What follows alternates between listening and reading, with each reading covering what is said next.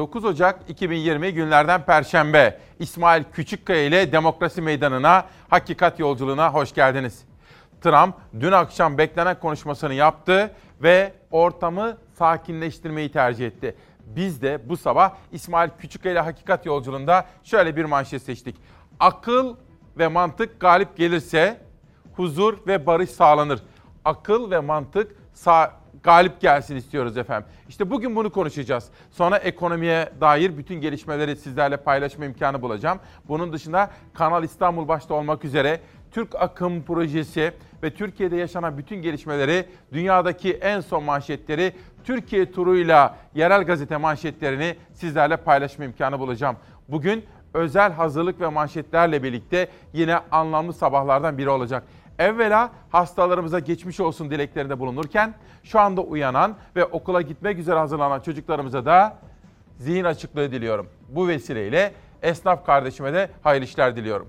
Bugün dop dolu bir gün ve buluşma bizi bekliyor ama maalesef üzüntü verici bir haberle başlamak istiyorum.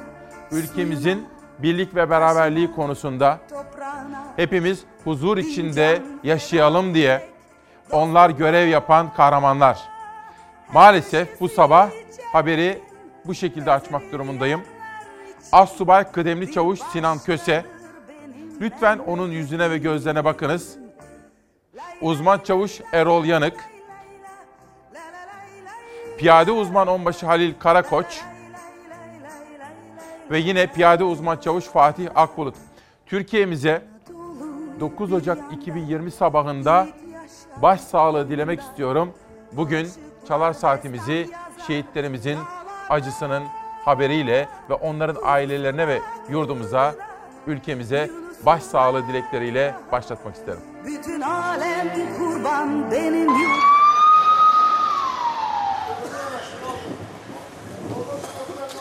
Barış Pınarı Harekatı bölgesinden acı haber geldi. Bombalı araç saldırısında 4 asker şehit oldu. Şanlıurfa'nın Ceylanpınar ilçesine komşu Suriye'nin Resulayn şehrinden geldi acı haber. Resulayn'ın Arbani köyünde yol kontrolü görevindeydi Mehmetçik. İnceleme yapmak üzere aracın yakınına giden İstihkam Assubay Kıdemli Çavuş Sinan Köse, İstihkam Uzman Çavuş Erol Yanık, Piyade Uzman Onbaşı Halil Karakoç ve Piyade Uzman Onbaşı Fatih Akbulut şiddetli patlama sonucu şehit oldu. Kahraman şehit Assubay Kıdemli Çavuş Sinan Köse'nin baba evine acı haberi tez ulaştı. Mersin'in Tarsus ilçesinde yaşayan aile oğullarının şehadet haberiyle üzüntüye boğuldu. Kayseri Zincirdere 1. Komando Tugay Komutanlığı emrinde görevli olan İstihkam Bomba İmha uzmanı Assubay Kıdemli Çavuş Sinan Köse'nin 9 ay önce evlendiği öğrenildi. Cenazesi bugün memleketinde toprağa verilecek. Şehitlerden bir diğeri uzman çavuş Erol Yanık 26 yaşındaydı. Gaziantep'in Beykent mahallesinde yaşayan Yanık ailesine oğullarının şehadet haberini askeri yetkililer ulaştırdı.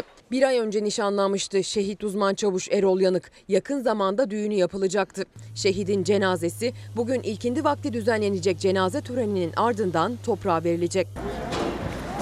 Piyade uzman onbaşı Halil Karakoç da 26 yaşındaydı. Mersin Merkez Toroslar ilçesindeki baba ocağına kor gibi düştü acı haberi.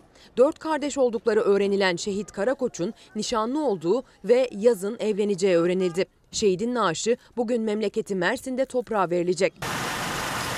Aynı patlamada şehit olan bir diğer kahraman piyade uzman çavuş Fatih Akbulut'un baba ocağına da ateş düştü. Mardin'de yaşayan Akbulut ailesine şehadet haberi ulaştırıldı. Şehidin ailesinin evine Türk bayrağı asıldı. Cenazesi bugün Ebu Zeyd Camii'nde kılınacak namazın ardından kıble mezarlığına defnedilecek. Dört kahramanımız şehit oldu. Suriye'de, Resulayn'da şehit oldular. Bu arada biraz sonra detaylı olarak sizlere anlatma imkanı bulacağım. Libya'ya da ilk etapta 35 askerimiz gitti. Mehmetçiğin Libya'ya gönderilmesi için tezkere geçmişti biliyorsunuz efendim. Dualarımız kahraman askerlerimiz için. Biraz sonra şehitlerimiz ve onların yakınları ile ilgili daha detaylı haberleri sizlere sunacağım. Oğuzhan kardeşim, İsmail ve günaydın size ve Fox ailesine, Çalarsat ailesine, Gaziantep'ten tüm Türk halkına başsağlığı diliyorum diyor. İşte bu mesajla başlamış olduk. Dün İran'ın Amerika'yı vurmasıyla Trump'ın yapacağı açıklama çok önem kazanmıştı. Akşam saatlerinde bir açıklama geldi. akıl ve mantık galip gelirse bugünkü manşetimiz bu. Trump bu defa ortamı yumuşatmayı, gerginliği ve gerilimi azaltmayı tercih etti. Hürriyet gazetesi bugün o füzelerle ilgili bir manşetle çıktı. Tahran'ın beklenen Süleymani yanıtı önceki gece geldi. İran, Irak'taki iki ABD üstünü vurdu. Bu saldırı dünyanın yüreğini ağzına getirdi. İran füzeleri ABD'nin geçen cuma Süleymani'yi öldürdüğü saat olan tam 01.20'de ateşledi. Bütün dünya nefesini tutmuştu. Acaba bu çılgın liderler zamanında bir dünya savaşı mı çıkacaktı? Trump dün beklenenin aksine sakin ve ortamı yumuşatıcı açıklamalar yaptı. Günün ikinci manşetini sunuyoruz.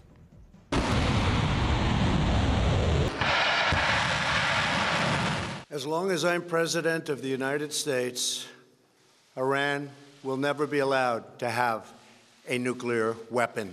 No Americans were harmed in last night's attack by the Iranian regime. Amerika Başkanı Trump, İran'ın Irak'taki Amerikan üslerini vurmasının ardından ilk kez kameraların karşısına çıktı can kaybımız yok dedi. Karşı hamle olarak askeri seçenekleri düşünmediğini söyledi. We suffered no casualties. All of our soldiers are safe, and only minimal damage was sustained at our military bases. U.S. armed forces are stronger than ever before. Our missiles are big, powerful, accurate, lethal, and fast. Under construction are many hypersonic missiles. The fact that we have this great military and equipment, however, does not mean we have to use it. We do not want to use it. Amerika'nın İranlı komutan Kasım Süleymani'yi öldürmesinin ardından İran dün gece misilleme yaptı. Irak'taki iki Amerikan üssüne ondan fazla füzeyle saldırdı. Soleimani's hands were drenched in both American and Iranian blood. By removing Soleimani, we have sent a powerful message to terrorists. If you value your own life, you will not threaten the lives of our people. Tahran saldırıda 80 Amerikalının öldüğünü iddia etti. Pentagonsa can kaybımız yok açıklaması yaptı. Saldırı sonrası ulusa sesleniş konuşması yapan Trump da kayıp vermediklerini söyledi. No American or Iraqi lives were lost because of the precautions taken, the dispersal of forces, and an early warning system that worked very well. Trump, İran'ı terörü desteklemekle Orta Doğu'yu istikrarsızlaştırmakla suçladı. Tahran'ın nükleer silah hırsına müsaade etmeyeceğiz dedi. For far too long, all the way back to 1979 to be exact, nations have tolerated Iran's destructive and destabilizing behavior in the Middle East and beyond. Those days are over. Iran has been the leading sponsor of terrorism, and their pursuit of nuclear weapons threatens the civilized world. We will never let that happen. Trump, İran'la nükleer anlaşma imzalayan ülkeleri de uyardı. Iran must abandon its nuclear ambitions and end its support for terrorism. The time has come for the United Kingdom, Germany, France, Russia, and China to recognize this reality. Ordumuz çok güçlü ama kullanmak istemiyoruz dedi Donald Trump. İran'la askeri mücadele yerine ekonomik mücadele vereceklerini duyurdu. The United States will immediately impose additional punishing economic sanctions on the Iranian regime.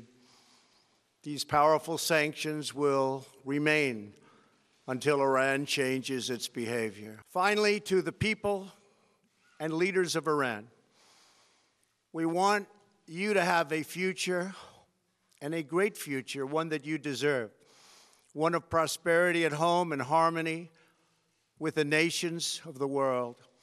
The United States is ready to embrace peace with all who seek it. Thank you very much. Thank you.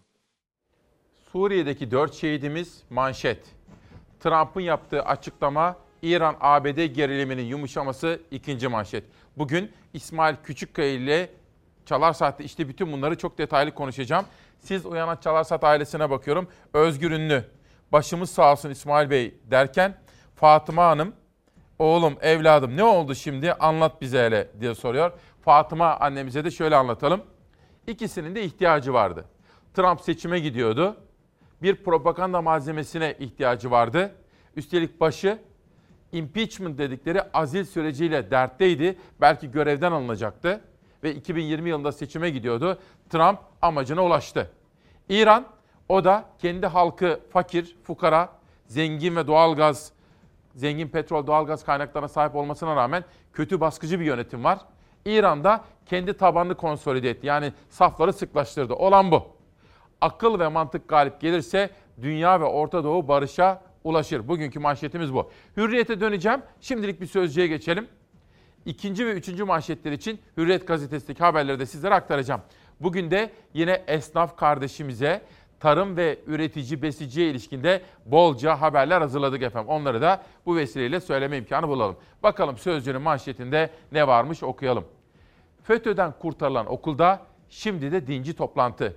FETÖ'den alınıp İmam Hatip yapılan devlet okulunda dinci vakıf toplantı düzenledi. Salondaki Atatürk posterlerinin üstü kapatıldı.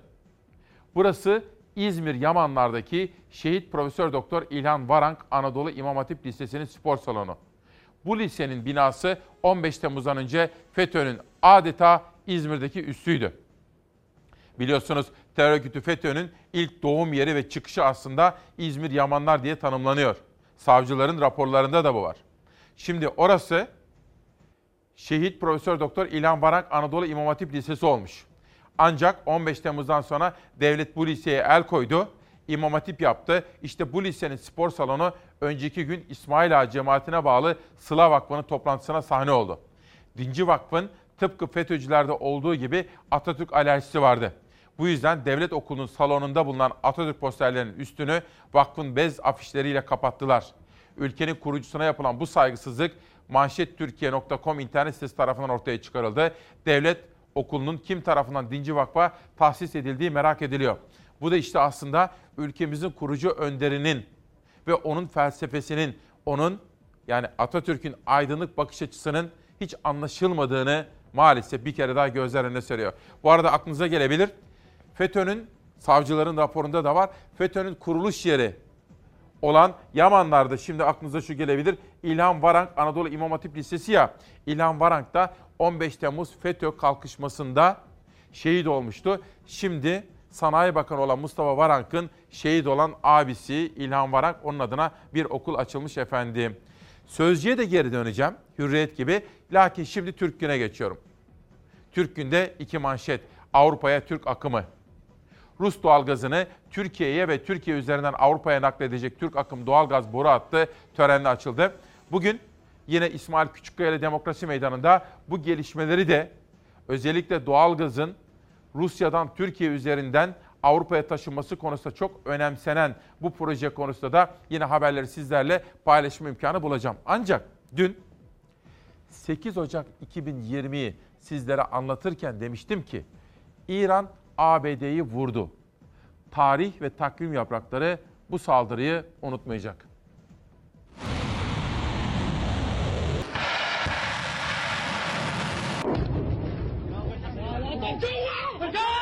İran Kasım Süleymani suikastine misillemeyi yaptı. Komutanın öldürüldüğü saatte balistik füzeler peş peşe ateşlendi. Irak'ta iki Amerikan üssü vuruldu. Tahran 80 Amerikalıyı öldürdük dedi.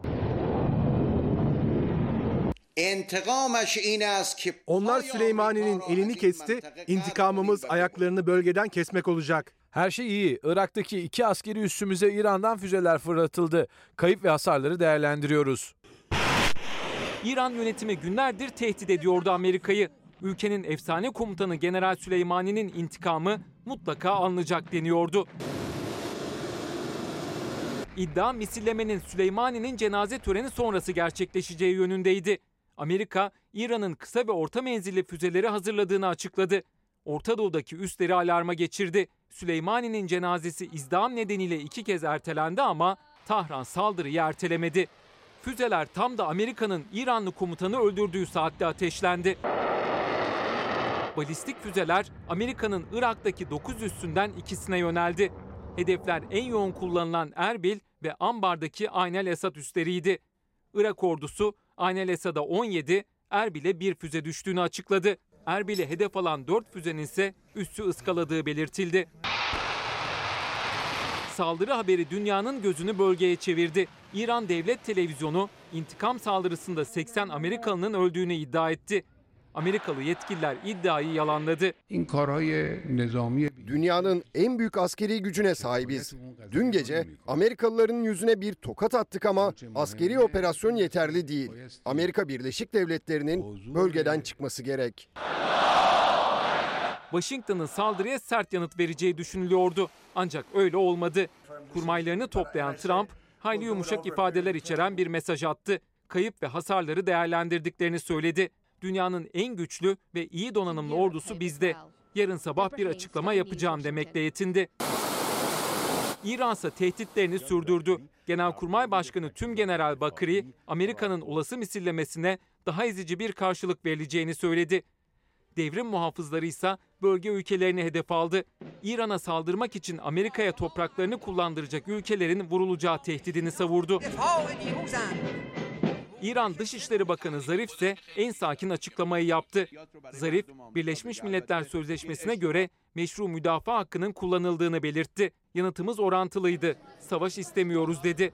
İranlı bakan Aynel Esad üssünün Süleymani suikastinde kullanıldığı için vurulduğunu açıkladı. Aynı üssü Amerika Başkanı Trump 2018 yılında eşiyle ziyaret etmişti. Trump, Amerikan askerlerinin Irak'tan çıkmasını isteyen Bağdat'a bu üssü örnek vermişti. Üssün milyarlarca dolara mal olduğunu söylemiş, geri ödeme yapılmadan üstten çıkmayacaklarını savunmuştu. Akıl ve mantık galip gelirse dedik ya bu sabah. Akın Yılmaz ABD'yi ve Trump'ı da eleştiriyor. Ama şunu söyleyelim Akın kardeşim. Adı ne olursa olsun Amerika, Rusya, Çin, Hindistan, İngiltere emperyalist güçler başka ülkelerin halklarının barışını, huzurunu düşünmezler. Emperyalizm için kendi çıkarı vardır. Nedir o? Söyleyin bana. Bir, petrol, doğalgaz, askeri üs sahibi olmak, stratejik bölgeleri ele geçirmek gibi imkanlar ararlar onlar. Başka halkların mutluluğu, demokrasi, emperyalizm için söz konusu değildir. O nedenle halkların akıllı ve uyanık olması gerekir. Özgürlük arayan hiçbir halk emperyalizmin kucağına oturmaz. Bugün Yılmaz Özdil emperyalizmin istediği şey cahil yığınlardır diyor. Cahil yığınlar emperyalizmin istediği en önemli olaydır diyor efendim. Dolayısıyla akıllanmalı ve bilinçlenmeliyiz. Türkiye'de bugün MHP lideri Devlet Bahçeli'nin özel bir röportajı var dikkatimi çekti. Türkiye'nin geleceği aydınlık diyor MHP lideri ve Cumhur İttifakı'nın ortağı Devlet Bahçeli. MHP lideri Bahçeli, Cumhur İttifakı Türk milletinin hainlere, işbirlikçilere, Türkiye'nin hasmı küresel güçlere karşı verdiği milli tepkinin adı aynı zamanda Türk devletini ve Türk milletini ilelebet yaşatma ülküsüdür açıklamasında bulundu. Ve yapılan röportajı okuduğum zaman devlet aklı devrede şeklinde bir özet yapabiliriz efendim. Türk günden yeni çağa geçelim.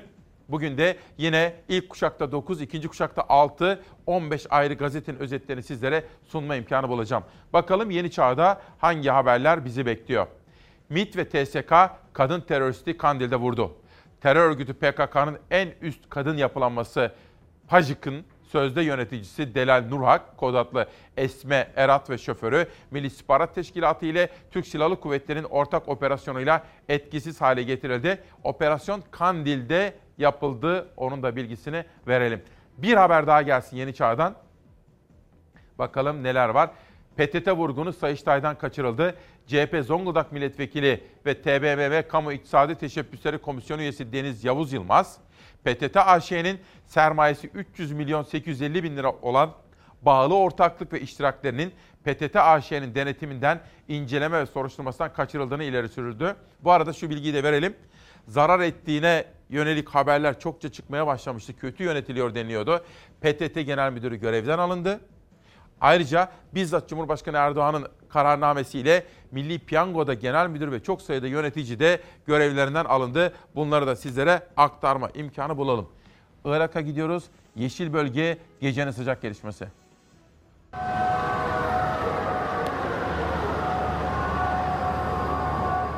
Irak'ın başkenti Bağdat'ta Amerika Büyükelçiliği yakınlarına iki adet füze atıldı. Çok sayıda yabancı temsilciliğin yer aldığı yeşil bölgede füzelerin Amerika Büyükelçiliği'nin 100 metre uzağına düştüğü belirtildi. Hükümet binalarının ve diplomatik tesislerin bulunduğu Bağdat'ın merkezi Yeşil Bölge'deki füze saldırıları ilk değil. Yeni yılın ilk gününde Iraklı protestocular Büyükelçiliğin önünde toplanıp eylem yaptı. İran destekli Hizbullah tugarlarına yönelik yapılan hava saldırılarına tepkilerini elçiliği işgal ederek elçilik duvarlarını yıkarak gösterdiler. Protestoların ardından 4 ve 5 Ocak'ta Amerika Büyükelçiliği yakınlarına füzeler düştü. Dün gerçekleşen son saldırıda füzeler elçiliğe 100 metre mesafede atıldı. Saldırı sonrası olay çevresinde olanlar silah seslerinin yükseldiğini ifade etti. Henüz herhangi bir hasar bilgisi paylaşılmadı.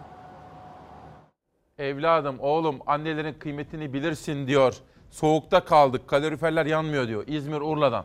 Okuyacağım onun mesajını ama önce Ercan Karyağar, İsmail Bey kardeşim günaydın. Şehitlerimizin ruhu şad olsun, ailelerine de sabırlar diliyorum diyor. İzmir Urla'ya gideceğim ama bu vesileyle bizi Almanya'dan, Hollanda, Belçika, Fransa'dan hatta akşam saatlerini yaşayan Amerika ve Kanada'dan izleyenler var. Onları da memleketten sevgi ve saygıyla selamlayalım efendim. Her birine katılımları için teşekkür ediyorum. Türk Gün ve Yeni Çağ tamam. Şimdi geçelim Cumhuriyet'e.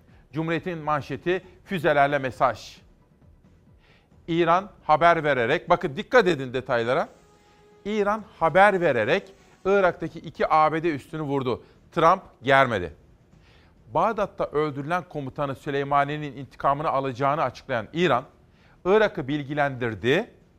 Dedi ki Irak'a, ben dedi Irak'taki ABD üstlerini vuracağım. Irak'ta Amerikalıları bilgilendirdi. Dün akşam Amerikan medyasında bütün bunlar konuşuluyordu.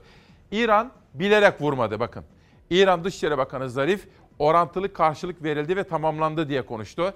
İran Dışişleri Bakanı'nın bu sözleri ABD tarafından yeni bir saldırı olursa bölgedeki tüm üslerinizi vururuz mesajı olarak yorumlandı. ABD'li yetkililer de saldırı öncesi Irak bize bilgi verdi. İran bilerek hedefleri vurmadı çünkü ABD'ye mesaj göndermek istedi dedi. Şimdi anlamamız gerekiyor değil mi olup biteni? Kısacık özet yapayım. Trump'ın başı azil süreciyle dertte. Gündemi değiştirmek istiyor. İki, içinde bulunduğumuz yılın Kasım ayında Amerika'da seçimler var 2020. Trump seçimlerde güç elde etmek istiyor. Trump'ın derdi bu. Süleymani'yi bunun için vurdu. Peki İran? İran aslında zengin bir ülke. Büyük bir kültür, medeniyet. Petrol var, doğalgaz var ama halkı yoksul. Çünkü baskıcı bir rejimle karşı karşıyalar. E İran'ın da halkını oyalaması, hani camide falan olur ya safları sıklaştırması gerekir. Her ikisi de küçük nokta operasyonlarıyla kendi işine gelen operasyonu yapmış oldu. Buradaki mesele Türkiye ne yapacak idi? Bugün İsmail Küçükkaya Demokrasi Meydanı'nda işte bu sorunun yanıtını arıyoruz. Akıl ve mantık galip gelirse dedik ya manşette. Akıl ve mantık galip gelirse Türkiye'de de Orta Doğu'da da ve dahi dünyada da huzur sağlanabilir. Müttefikimiz Amerika Birleşik Devletleri ile komşumuz İran arasında bir süredir devam eden gerilim hiç arzu etmediğimiz bir noktaya ulaştı. Savaş tamtanlarının çaldığı bu kritik süreçte de diplomasinin tüm kanallarını kullanarak tansiyonu düşürmeye çalışıyoruz. Cumhurbaşkanı Erdoğan Amerika için müttefik, İran için komşu ifadelerini kullanarak iki ülke arasında tırmanan tansiyonun düşmesi çağrısını yineledi. Rus lider Putin ise ülke ismi vermedi ama hedefinde Amerika olduğu belliydi.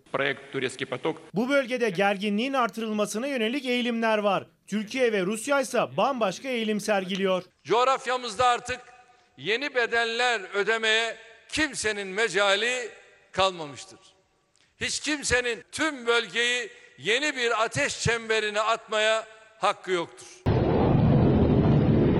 İran'ın gece yarısı Irak'taki Amerika üslerine yaptığı misillemeden saatler sonra İstanbul'da Rusya lideri Putin ve Erdoğan bir araya geldi. O görüşme sürerken Dışişleri Bakanı Mevlüt Çavuşoğlu'nun Bağdat'a gideceği bilgisi verildi. Türkiye olarak ne Irak'ın ne Suriye'nin ne Lübnan'ın ne de Körfez bölgesinin vesayet savaşlarının sahnesi haline gelmesini istemiyoruz. Mevlüt Çavuşoğlu'nun Irak ziyareti Ankara'nın diplomatik adımlarından birisi. Cumhurbaşkanı Erdoğan da yanında Rus lider Putin'le birlikte Türk akımı projesinin açılışından hem Amerika'ya hem İran'a seslendi. Vekalet savaşlarının bedelini maalesef Irak'tan Suriye'ye kadar milyonlarca masum kardeşimiz ödedi. Putin de dikkatle dinledi Erdoğan'ı. Cumhurbaşkanı isim vermedi ama dış güçler vurgusu önemliydi. Kardeşin kardeşe düşman hale getirildiği bu tablodan da en fazla bölgeyle ilgili hesabı olan dış güçler faydalandı.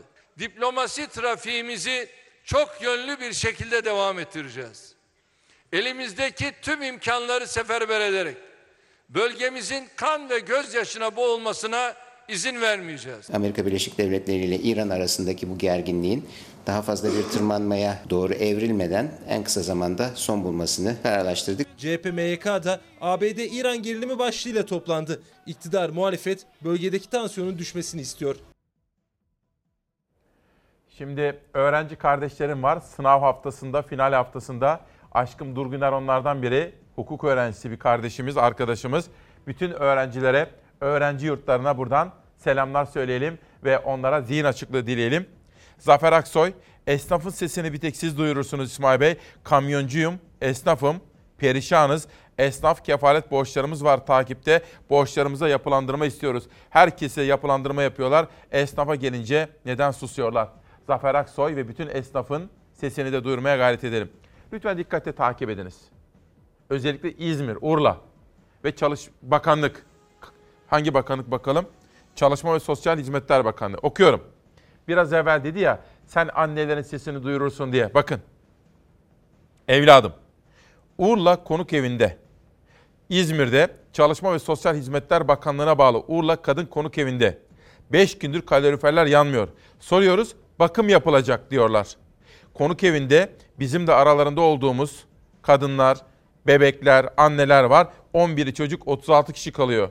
Soğuk nedeniyle çocuklarımız hastalanmaya başladı diyor. Lütfen bunu duyur da yetkililer kaloriferlerimizi yaksınlar diyor. Bir anne adı bende saklı olmak üzere. Cumhuriyet'ten bir haber daha sonra sabaha geçeceğim.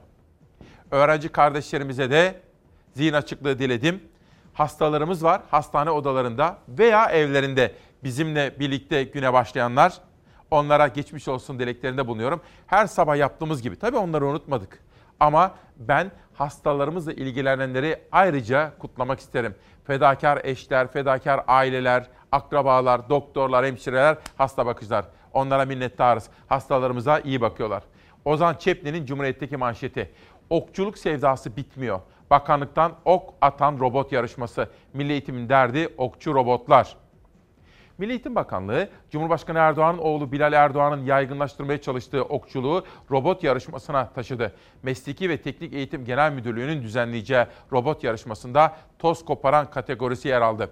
Yarışmanın mekanik, yazılım ve sensör teknolojisi kullanılarak ortaya çıkarılan robotlarla yapılacağı belirtildi. 8-10 Nisan tarihlerindeki yarışmanın temasında yağ çekene kemankeş, çok iyi yağ çeken ve ok atanı da toz koparan dendiği anlatıldı. Tabii Milli Eğitim Bakanı'nı kutluyoruz.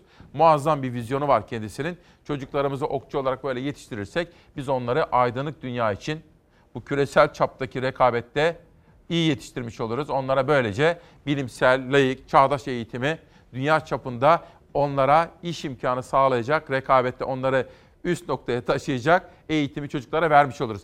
Bütün okullara yaygınlaştırılsın bu okçuluk diyelim ve sonraki gazetemiz sabaha geçelim. Bakalım sabahın manşetinde neler var. Bir büyük rüya daha gerçek oldu. Türk akımın vanasını Rus lider Putin'le birlikte açan Başkan Erdoğan bu proje yeni dönemin sembol eserlerinden biri dedi efendim. Bugün işte bu konuya da değineceğim. Türk akımı ne oldu, ne yaptık her biriyle ilgili detayları da sizlere anlatacağım. Fakat çocuklarla ilgili iki haberim var. Bir tanesi otizmli çocuklar. Farkındalığımızı geliştirelim. Biri de bir çocuğumuz. Acı bir olay. Üzüldük. Çocuk sokakta. Başıboş bir sokak köpeğinden korkmakta. Ve sonrası bir dram. Yola bayağı çıktı köpek gördün mü? Markete gidiyordu saldırmışlar orada o da can havliyle yola atlamış. Sokakta başıboş gezen köpeklerden korktu aniden yola fırladı. O sırada hızla gelen otomobilin altında kalan çocuk hayatını kaybetti. Onu kaybettik daha çok küçüktü kardeşim. İzmir Menemen ilçesinde yaşayan 13 yaşındaki Rojin Yakıt markete gitmek için evden çıktı. Yürürken sokak köpekleriyle karşılaştı. Üzerine doğru gelen köpeklerin kendisine saldırmasından korkan Rojin panikle yola fırladı. Arkasından gelen otomobilin altında kaldı. Kamyon mu vurdu? Hayır bak o ileride duran siyah araba. Askerdeydim bana haber geldi dedi senin kardeşin vefat etmiş. Yaralı olarak hastaneye kaldırılan küçük çocuk kurtarılamadı. Acı haber ailesini ve arkadaşlarını yasa boğdu. Mahallede çok sayıda başıboş köpek olduğuna dikkat çeken aile tedbir alınmasını istedi. Çocuklar okula gidemiyor. Köpekler yüzünden. E, madem hayvanları seviyorsunuz, bu köpekleri alın, ba- bakın, bir yer yapın ya onlara. Millete saldırmasın. E, biz hepimiz hayvan seviyoruz. Hayvanları biz de beslemişiz ama bu şekilde değil. Mahalleli 13 yaşındaki Roji'nin hayatını kaybettiği kazadan sonra belediyeye tepki gösterdi. Çevrede gezen çok sayıda başıboş köpeğin kontrol altına alınmasını talep etti. Bana saldırdı iki tane köpek. Biri siyahtı, biri kırçıl. Geçen sene de oğluma saldırdılar. Kuzu aşısına götürdü. Isırdılar yani. Çok üzüldüm bu olaya çok. Bir olay daha var. Dün hani sizlere bir gazetenin vefat sayfasından bir çocuğumuzdan bahsetmiştim. Anne, baba, abi, teyzeleri. O çocuğumuz bakın onun da haberini yaptırdık. Biraz sonra izleyeceksiniz. Evde abisiyle kavga yapıyor. Sonra polisi arıyor. Abisini şikayet ediyor. Polis geliyor. Anne ile abi diyor ki tamam vazgeçtik diyor. Kardeş de söylüyor vazgeçtik diyor. Fakat polis diyor ki bir kere aradınız. Çocuğu hastaneye götürmem lazım. Ne oldu? Hastaneye gidiyor çocuk. Hastaneye gidiyor ya oldu, orada öldürüyorlar çocuğu. Bir cinayet. Neden olduğunu sizlere anlatacağım. Ne olaylar yaşamaktayız ya. Neler neler. Biraz sonra bu olayı da hayatın içinden o dramı da sizlere anlatma imkanı bulacağım ki başka çocuklarımızın başı belaya girmesin diye. Sabahtan ikinci bir manşet daha okuyalım. Ön şartsız Erdoğan'ın yanındayız. Türk Gün Gazetesi'nin de manşetindeydi biliyorsunuz. Cumhur İttifakı'nın ortağı MHP lideri Bahçeli yeni yılı değerlendirmiş. Terörle mücadelede Cumhurbaşkanı'nın yanında devletin arkasındayız. FETÖ kalıntıları temizlenerek Türkiye'nin önü aydınlanmalı. Türkiye 2023, 2053 ve 2071 hedeflerine Cumhurbaşkanlığı sistemiyle yürüyecektir dedi. Tabii Devlet Bahçeli'nin dünkü sözlerini iyi okuduğumuz zaman terör örgütü FETÖ'nün siyasetteki uzantı ve kalıntılarının temizlenmediğine dair eleştirileri var. Yapıcı eleştiriler ama net. O eleştirilerde bence haklılık payı taşımakta. Bu FETÖ denen illet her yere sirayet etti de siyasette yok mu bunlar? Neredeler? İktidar partisi yıllar yılı kol kola yürüdükleri bu cemaat denilen yapı FETÖ olunca iktidar pürüpak nasıl kaldı? Devlet Bahçeli'nin oradaki eleştirileri de haklıdır ve dileyelim ki Cumhuriyet savcıları, hakimler, polislerimiz, dedektiflerimiz işin peşine takılsınlar. Bizim bir de İsmail Küçükkaya ile Çalarsat ailesinin farkındalık yaratmak gibi misyonu var. Mesela engelli çocuklarımız, yaşı çok ileri büyüklerimiz, özel çocuklarımız, AP sendromlu, Down sendromlu çocuklarımız, onlar hayata karışsınlar, evlere kapanmasınlar istiyoruz ya biz. Otizmli çocuklarımız da yine aynı şekilde hayata karışsınlar istiyoruz. Hoş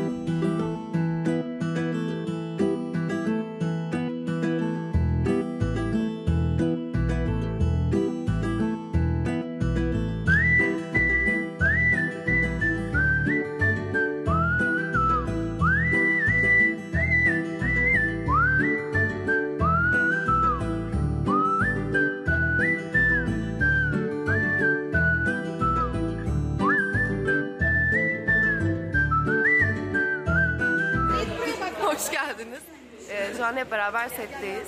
Umarım hep beraber daha da kalabalık bir yerlerde buluşmak üzere. Ay çok güzelsiniz. İnşallah eee, bir daha gelirsiniz yanımıza. Eee, Hepinizi seviyoruz. Eee, Kendinize iyi bakın. Kalpler beraber. Teşekkür ederiz. Hepimiz mektup yazdık, senaryoya destek. Vay çok teşekkür Çocuklarımız ederim. kendilerini ifade etmeye Ellerinize çalışıyor. sağlık.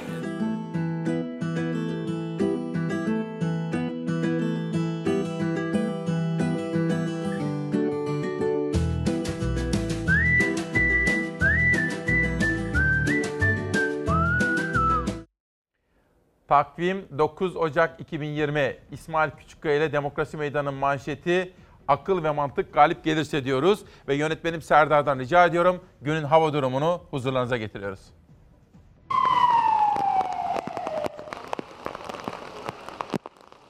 Günlerdir üzerimizde olan kara bulutlar dağılıyor. Yurdun pek çok noktasında gün içinde güneş görülüyor bugün. Geceden sabaha yağışın ve kuvvetli rüzgarın etkisi en aza inecek. Kuvvetli yağış ve fırtına etkisini arttıran kar yağışı. Günlerdir çetin kış koşullarıyla mücadele eden yurtta bugün meteorolojik açıdan nispeten sakin bir gün yaşanacak. Çarşambadan perşembeye geçerken gece saatlerinde yer yer azalarak devam eden yağışlar perşembe gününe başlarken büyük ölçüde zayıflamış olacak. Gün içinde yurdun pek çok noktasında bulutlar seyrelecek. Kış güneşi çok bulutlu gökyüzünde zaman zaman kendini gösterecek. Termometre değerlerinde önemli bir değişiklik beklenmiyor bugün. Ancak batıda Poyraz etkisini yitirecek. Hissedilen sıcaklıkları dibe çeken soğuk Poyraz fırtınasının dinmesi batı bölgelerde havayı bir nebze yumuşatacak.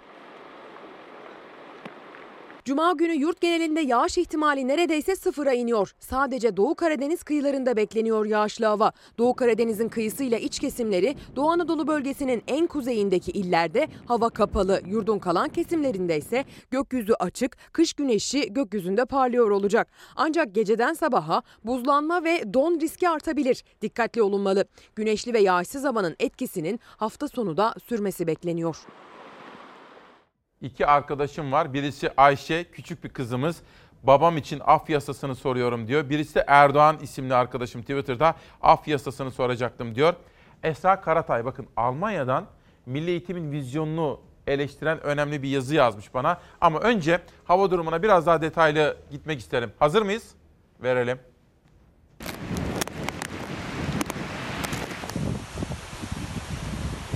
Bir anda bastıran aşırı yağışlar, yer yer hortuma dönen fırtına, etkisini arttıran kar yağışı ve yaşanan mağduriyetler. Türkiye meteorolojik açıdan oldukça kritik geçen günleri bugün itibariyle geride bırakıyor. Ortaya çıkan tahribatın bilançosu ise oldukça ağır. Yer yer can kayıplarına yol açan afet gibi hava koşullarından geriye bitkin bir ülke kaldı. Dünden bugüne hava koşulları hayatı zorlaştırmaya devam etti. Günlerdir süren yağışlarla suya doyan toprakta kayma gerçekleşti. 3 ev boşaltıldı. 18.30 sularında yaşanan heyelanla Zonguldaklıların yüreği ağzına geldi. Kilimli ilçesinde meydana gelen heyelanda sokağın bir bölümü tamamen çöktü. Zonguldak'ta günlerdir süren yağış dün kuvvetlendi. Gün içinde de çeşitli mahallelerden peş peşe heyelan haberleri gelmişti. Sağanak ve fırtınalı havayı bugün gün içinde geride bırakacak Zonguldak. Ancak hava koşullarının bilançosu ağır olacağı benziyor. Hani Milli Eğitim Bakanlığı'na yönelik bir mesaj vermiştik ya bakın. Almanya'da yaşayan Esra Karatay bizimle birlikte her sabah diyor ki İsmail Bey günaydın. Milli eğitimi bu vizyonun sebebiyle kutlarım. Ünlem. İroni yapıyoruz. Küresel ısınma var, iklim bozulması var. Avustralya felaketinin baş gündem olduğu, olması gerektiği bu günlerde bütün dünya bombaları, kimyasal silahları konuşurken çevreci bir tutum sergilemiş ve okçuluğu yeniden canlandırmış. Bir de herhangi bir atak durumunda o silahlara karşı oku nasıl kullanırız onu da bir açıklarsa süper olur diyor. Milli Eğitim Bakanı gerçekten okçuluğu ön plana alarak olağanüstü deha sahibi bir bakan olduğunu göstermiş oluyor efendim. Hürriyetten bir haber bir dakika. Dün bir gazeteci arkadaşım Songül Milliyet'ten onunla konuştum. Mesaj atmıştı. Akşam konuştuk. Olayı birebir biliyor. Anlattı bana. Hani dün sizlere o vefat ilanındaki anne, baba ve kardeşten bahsetmiştim. Bu haber çok dikkatle izlenmeli ve çocuklarımıza bir eğitimi nasıl vermemiz gerektiğini çocuklarımıza evde şiddetten uzak. İki, adalet mekanizması. Üç, polisimiz. Polisimizin çok önemli misyonları var efendim. Bence bugünün en büyük haberi bu. Şimdi geliyor. Önce Hürriyet'ten haberini okuyacağım. Ama dikkatli izleyeceksiniz. Bu haberi izlerken öyle kahvaltı yapmak, çay içmek falan yok. Hayır, giyinmek, kuşamak. 3 dakika ayıracaksınız böyle oturacaksınız. Okumamız gerekiyor. Anlamamız gerekiyor. Cinayette yavaş polis ihmali. Yaralı götürüldüğü Şişli Etfal Hastanesi'nde kendisini başkasıyla karıştıran biri tarafından bıçaklanarak öldürülen 17 yaşındaki Emre Tıyler Mayıs dün toprağa verildi. Şimdi bu kızımız, bu çocuğumuzun Babası Amerikalı, annesi Türk. İstanbul'da yaşıyorlar. Evde bir kavga oluyor. Okuyalım, sakin sakin anlayalım. Anne Figen Mays, Emre'nin büyük oğlu Sinan tarafından dövüldüğü için hastaneye götürüldüğü iddiasını yalanladı. Oğlum düştü burnunu kırdı dedi. Emre bıçaklanırken oradaki polislerin seyirci kaldığını söyleyen Figen Mays, hepsi kaçtılar diye isyan etti. Kamera görüntülerini izleyen emniyet müdahalede yavaş kalan bir polisi açığa aldı. Ben Milliyet Gazetesi'nden o gazeteci arkadaşımı da aradım. Songül'ü konuştuk. Çünkü çok acılıydı, üzüntülüydü. Olayı anlattı. İsmail dedi dehşet içindeyiz. Ben de şimdi taziyeye gidiyorum dedi. Bana da bir anlatır mısın dedim. Olay şöyle meydana geliyor. Evde iki kardeş kavga yapıyor. Bu öldürülen çocuğumuz ve abisi. Çocuk polisi arıyor. Polis geliyor eve. Şikayetçi oluyor çocuk. Gerçi aile sonra ve çocuk şikayetten vazgeçiyor ama polis diyor ki bir kere geldiniz. Bu çocuğu diyor hastaneye götüreceğim. Bu çocuğumuzu hastaneye götürüyorlar. O arada yanında polis var. Oradan bıçaklı birileri bu çocuğa doğru geliyor. Bu çocuğu başkasıyla karıştırıyorlar. O sırada hastanede başka bir kavga var. Bunu benzetiyorlar bir başkasına. Bu çocuğu öldürüyorlar fakat iddia o ki ki açığa alındı polis. Polis kendilerine doğru gelen bıçaklıyı görünce kaçıyor oradan. Neresinden tutsan büyük bir acı.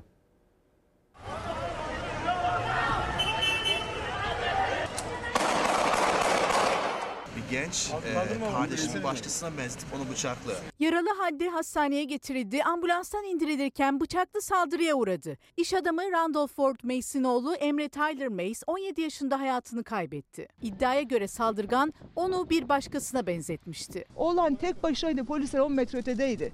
O polislerin hepsi de bulunup cezalandırılmalı. Çünkü polis bizi koruyacaksa koruyamadı polis. İnmeye fırsatı olmadan e, bir saldırgan geldi ve oğluma saldırdı. Adamın suratına baktığı zaman herhalde bu deli dedim. Şiddet yani adam deli gibiydi suratı. 22 yaşındaki Akın K. İstanbul Kağıthane'de kavga etti. İşte bu kavgadan sonra yaralanan yakınları için İstanbul Şişli Etfal Hastanesi'ne geldi. O sırada evde düşüp burnu kırılan Emre Tyler Mace ambulansla hastaneye getirildi. Oğlum benim düştü, burnunu kırdı. Ambulans bizi illaki sigortamız var dediğimiz halde illaki Şişli Etfal'in önüne getirdi. Tam ambulanstan indirilecekti ki saldırgan bıçakladı onu. Hastane bahçesinde yakalanan Akın K. Emre Tyler Mace'i kağıthanede kavga ettiği kişiye benzettiği için yanlışlıkla öldürdüğünü iddia etti. İfadesine göre benzettiği kişi akrabasıydı ve aile üyelerini yaralamıştı. 子。Emre Meys kurtarılamadı. Yeniköy Camii'ndeki cenazesinde babası ve abisi gözyaşlarına boğuldu. Annesi Figen Meys, polisin saldırıyı önleyemediğini iddia etti. Şişli Etfal Hastanesi güvenlik kameraları görüntülerinin incelenmesi sonucunda saldırıyı görmesine rağmen hızlıca müdahalede bulunamadığı belirtilen polis OC açığa alındı. Bir kadının saldırdığını bıçakla veya tabancayla duydunuz mu milyonda birdir. Nedir bu erkek şiddeti? Nedir bu dünyadaki şiddet? Erkeklerin şiddetine son verecek bir şey yapmak lazım. Şimdi evde iki çocuğun kavgası ve meydana gelen bu olay yani her tarafı üzüntü verici büyük bir gelişme maalesef. Bir eleştiri var bana. Engin Erdem, Sayın Küçükkaya sizi severek, takdir ederek izliyoruz. Fakat daha önce de defaten ifade ettim. Down sendromu tıbbi bir terminolojidir ve up sendromu diye bir şey yoktur diyor. Haklısınız. Fakat ben bunu kendi çocuğu da Down sendromlu olan Acerakis takdir ediyorum ve çocuğu olağanüstü yetiştiriyor ve örnek oluyor. O böyle bir tabir kullanıyor ama haklısınız. Tıbbi olarak Down sendromudur onun adı. Bir avukattan az evvel Devlet Bahçeli'den övgüyle bahsettiniz. Mustafa Ateş, Ankara'dan bir avukat. Avukat Mustafa Ateş. Günaydın tamam. Devlet Bahçeli FETÖ'nün siyasi uzantısı var diyor. Ama bunun araştırılması için mecliste verilen önergelere hep hayır dedi. Acaba neden? Ve bunun için neden hiçbir şey yapılmıyor? Hiç olmazsa bunu ön kaşıl olarak ileri sürse Cumhur ortaklığı için memleketin FETÖ'den temizlenmesi bağlamında iyi bir sonuç oluşurdu diye soruyor. Bir mesaj daha okuyup sıradaki habere geçelim. O arada yönetmenim Serdar'dan rica edeyim. FETÖ ile mücadele bağlamında bir haber vardı. Onu da sizlere aktarma imkanı bulalım. Osman Bey sizin Atatürkçü kişiliğinizi seviyoruz. Emperyalizm konusunda ne diyorsunuz? Çok konuşuluyor ya. Az evvel ifade ettim. Osman Bey kardeşim. Akıllı bir birey ve halk emperyalizmin kucağına düşmez. Emperyalistler kimler? İngiltere, Amerika, Rusya, Çin, hatta şimdi bende bence Hindistan'da. Bunlar belli başlı emperyal güçler. Yani ne demek? Bunlar yayılmacı. Başka halkların huzuru, barışı, mutluluğu, demok hiç ilgisi yok. Ne isterler? Petrol, doğalgaz, askeri üs kurmak, sıcak denizlere açılmak. Peki bunların silahı nedir? Yılmaz Özdil'in bugünkü yazısındaki gibi veya Akit'teki Dilip Akın bugünkü yazısındaki gibi. Bunlar adeta afyonlanmış kitleler isterler. İtaat eden, sorgulamayan, robot gibi bireyler. Yılmaz Özdil diyor ki emperyalizm diyor öyle tankla tüfekle değil artık diyor. Kitleleri cahil bırakarak yapmak istediğini yapıyor diyor. Dolayısıyla biz Atatürk kuşaklarına düşen tam bağımsızlık politikasını sahip olmak ve yürütmektir. Atatürk'ün en büyük felsefesi oydu. Emperyalizmle mücadele eder ve tam bağımsızlık ister efendim. Hürriyetten sonra geçelim Sözcü Gazetesi'nin ikinci manşetine. FETÖ ile ilgili bir manşet var.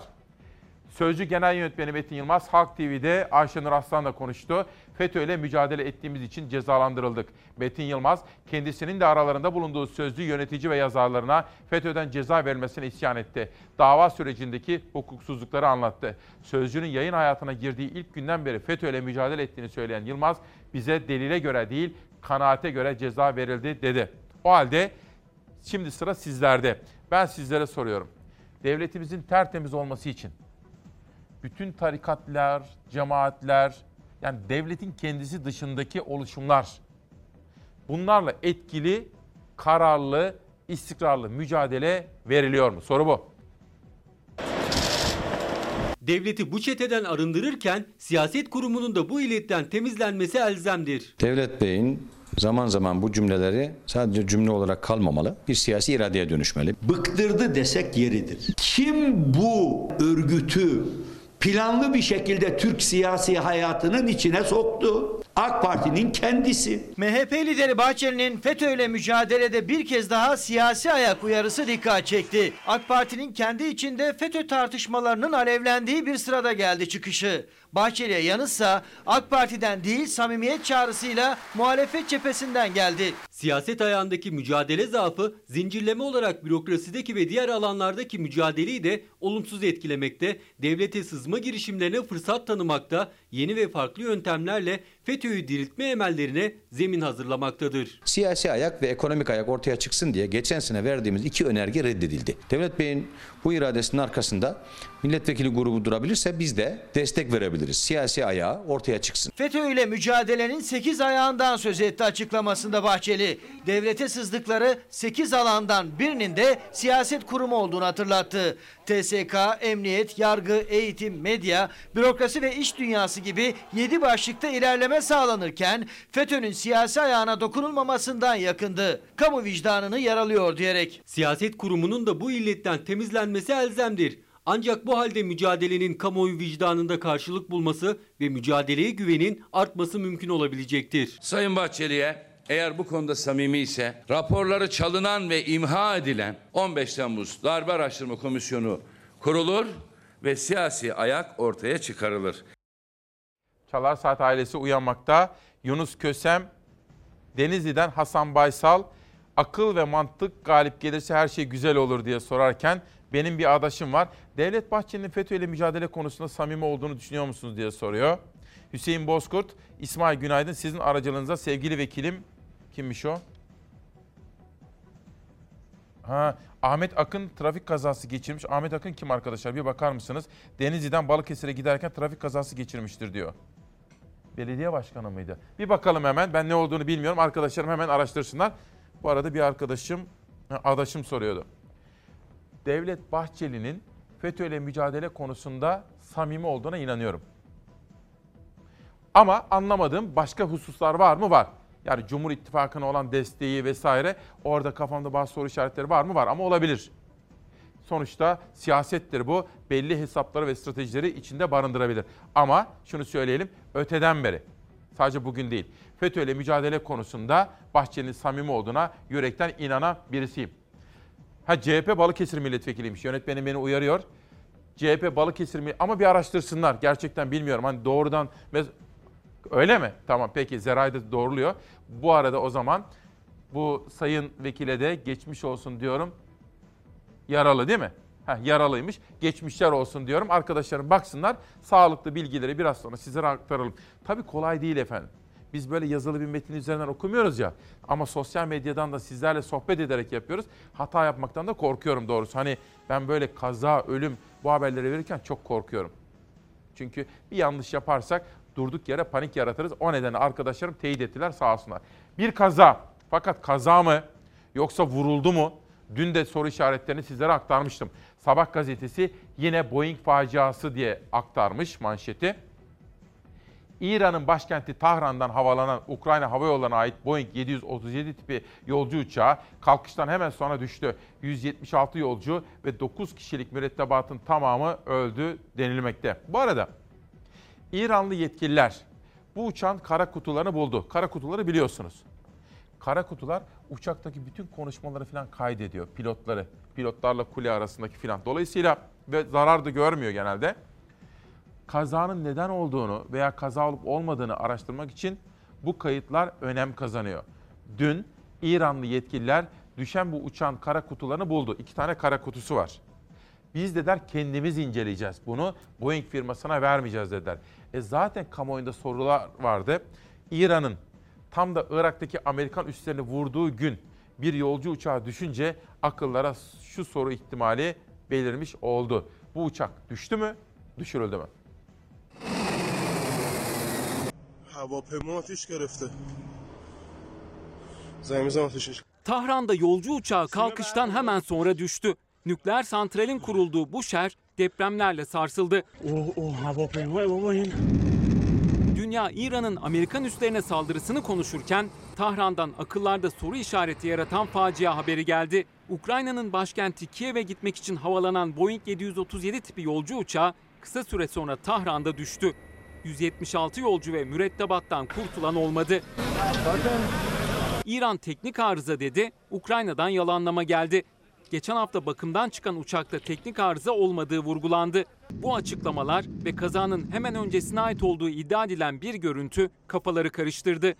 Cep telefonuyla kaydedilen görüntüde alevler içindeki bir uçağın hızla irtifa kaybettikten sonra çakıldığı görülüyordu. Pilotun olay anında arıza ya da yangın bildiriminde bulunmaması dikkat çekti. Uçağın füzeyle vurulduğu iddia edildi. İddiayı yalanlayan İran, incelemek için kara kutuyu isteyen Boeing firmasına da olumsuz yanıt verdi. Kazanın ardından birçok havayolu şirketi bir süre İran ve Irak hava sahalarını kullanmama kararı aldı. Bu durum uçağın füzeyle düşürüldüğü tartışmalarını alevlendirdi. Uçak faciasının şokunu yaşayan İran, ard arda iki depremle de sarsıldı. 4,5 ve 4,9 büyüklüğündeki depremler İran'ın nükleer santralinin bulunduğu bu şehirde meydana geldi. Can kaybı olup olmadığına ilişkin bir açıklama yapılmadı. Sizlere biraz sonra üniversite öğrencisi kardeşlerimi çok yakından ilgilendiren bir haber. Bir de genel sağlık sigortasında prim borcu olanlar çünkü zor zamanlardan geçiyoruz. Onlara dair de haberler hazırladık. Çalarsat gazetesinin manşetine onları da sunma imkanı bulacağım. Sabahı tamamladım bir güne geçelim. Emperyalizm, savaş, ölüm ve yıkımdır. Biraz önce de bir arkadaşım sormuştu, adaşım. Hani söylemiştik.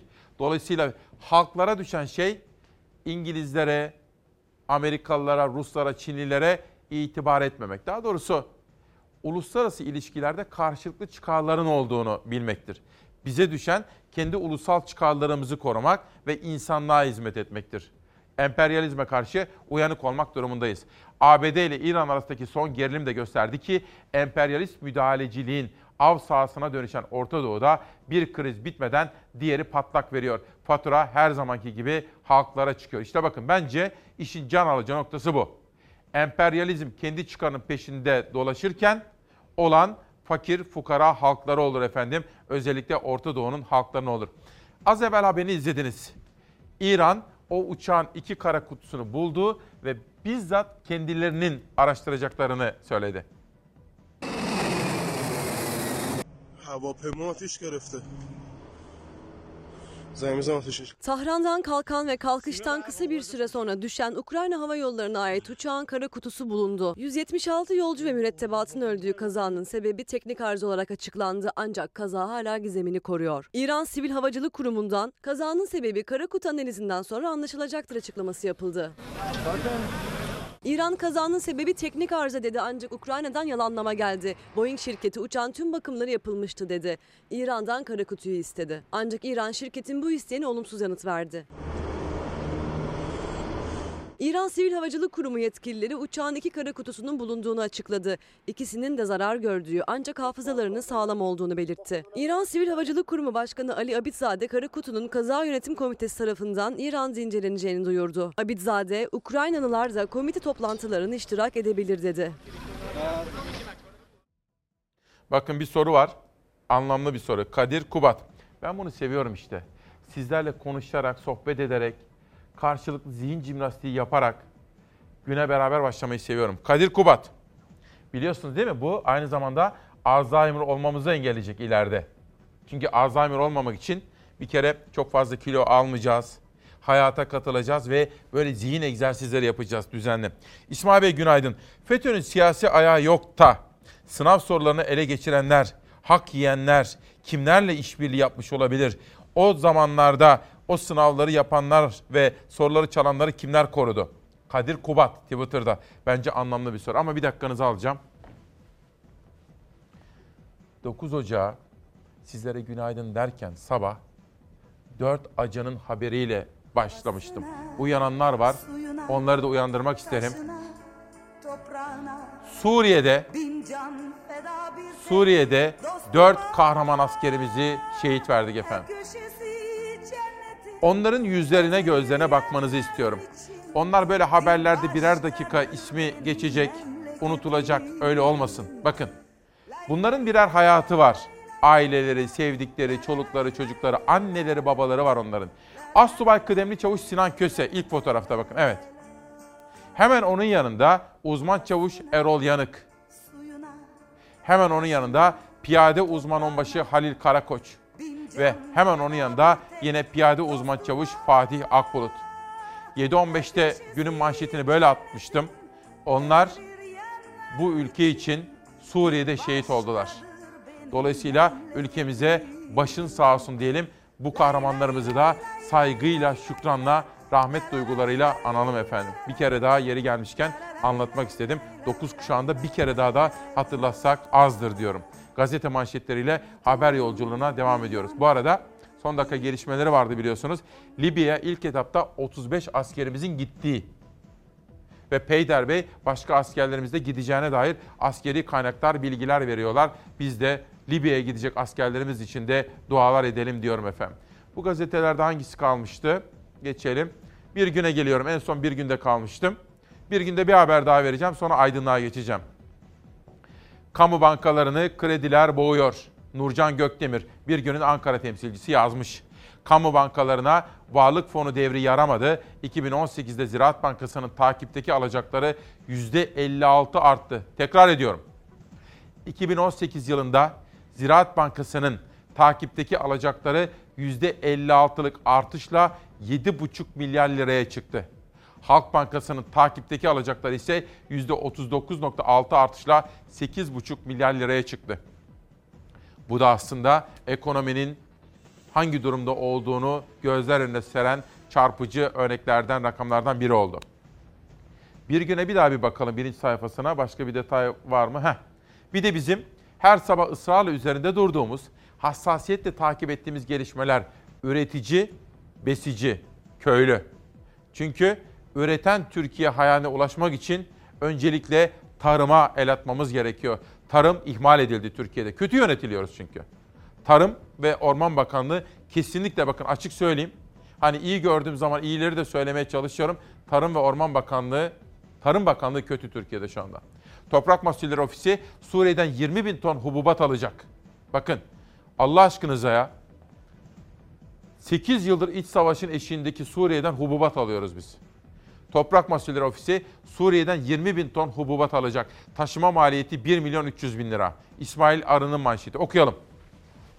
Toprak Mahsulleri Ofisi Suriye'nin Tel Abyad bölgesinden hububat alacak. Kamu İhale Kurumu'na bağlı elektronik kamu alımları platformunda yayımlanan ihale bilgilerine göre Tel Abyad bölgesinden alınacak olan 20 bin ton hububat Toprak Mahsulleri'nin Urfa Merkez Şube Müdürlüğü'ne bağlı depolara taşınacak.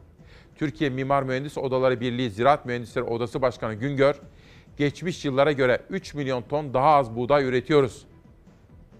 Burayı da tekrar okuyalım. Geçmiş yıllara göre 3 milyon ton daha az buğday üretiyoruz. Acaba neden? Acaba neden? İktidar aradaki farkı ihraç ederek kapatıyor. 2019 yılında 7.6 milyon ton buğday ithal ettik. Bu rekordur. Çiftçi üretimden vazgeçiyor. Bakın çiftçi neden acaba? Çiftçi üretimden vazgeçiyor. Yaklaşık 700 bin çiftçi kayıt sisteminden düştü diye soruyor efendim. Neden? Hadi siz söyleyin. Bizim köylümüz neden yeterince üretemiyor? Bizim çiftçimiz neden üretimden vazgeçiyor? Bizim köylümüzün çocukları neden tarlalarını ekmek, köyde karınlarını doyurmak yerine başka büyük şehirlere gidip de işsizlik, asgari ücretin pençesinde kıvranıyor? Bütün bunlar anlamlı sorulardır. Geleceğimiz için konuşmamız gerekmektedir. Diyor ve buradan Aydınlık Gazetesi'ne geçiyorum. Aydınlık Gazetesi'nin manşetinde yol arkadaşıyız. Putin bölgedeki sorunları birlikte çözeriz dedi. Erdoğan Kurtuluş Savaşı'ndaki ittifakı hatırlatarak vurguladı. Yol arkadaşıyız dedi. Bütün bu gelişmelere baktığımız zaman Amerika'daki seçimi, Trump'ın azil sürecindeki yaşadığı sıkıntıları ve kendi seçmenlerini konsolide etme yani böyle sıklaştırma çabasını İran'a döndüğümüz zaman bir petrol kaynağı, doğal gaz zengini ülke olmasına rağmen rejimi nedeniyle halkını mutlu edemeyen bir ülke. Her ikisinin de birbirine ihtiyacı vardı. Aslında gelişmeleri böyle bakıp anlamaya çalışmak çok daha faydalı oluyor.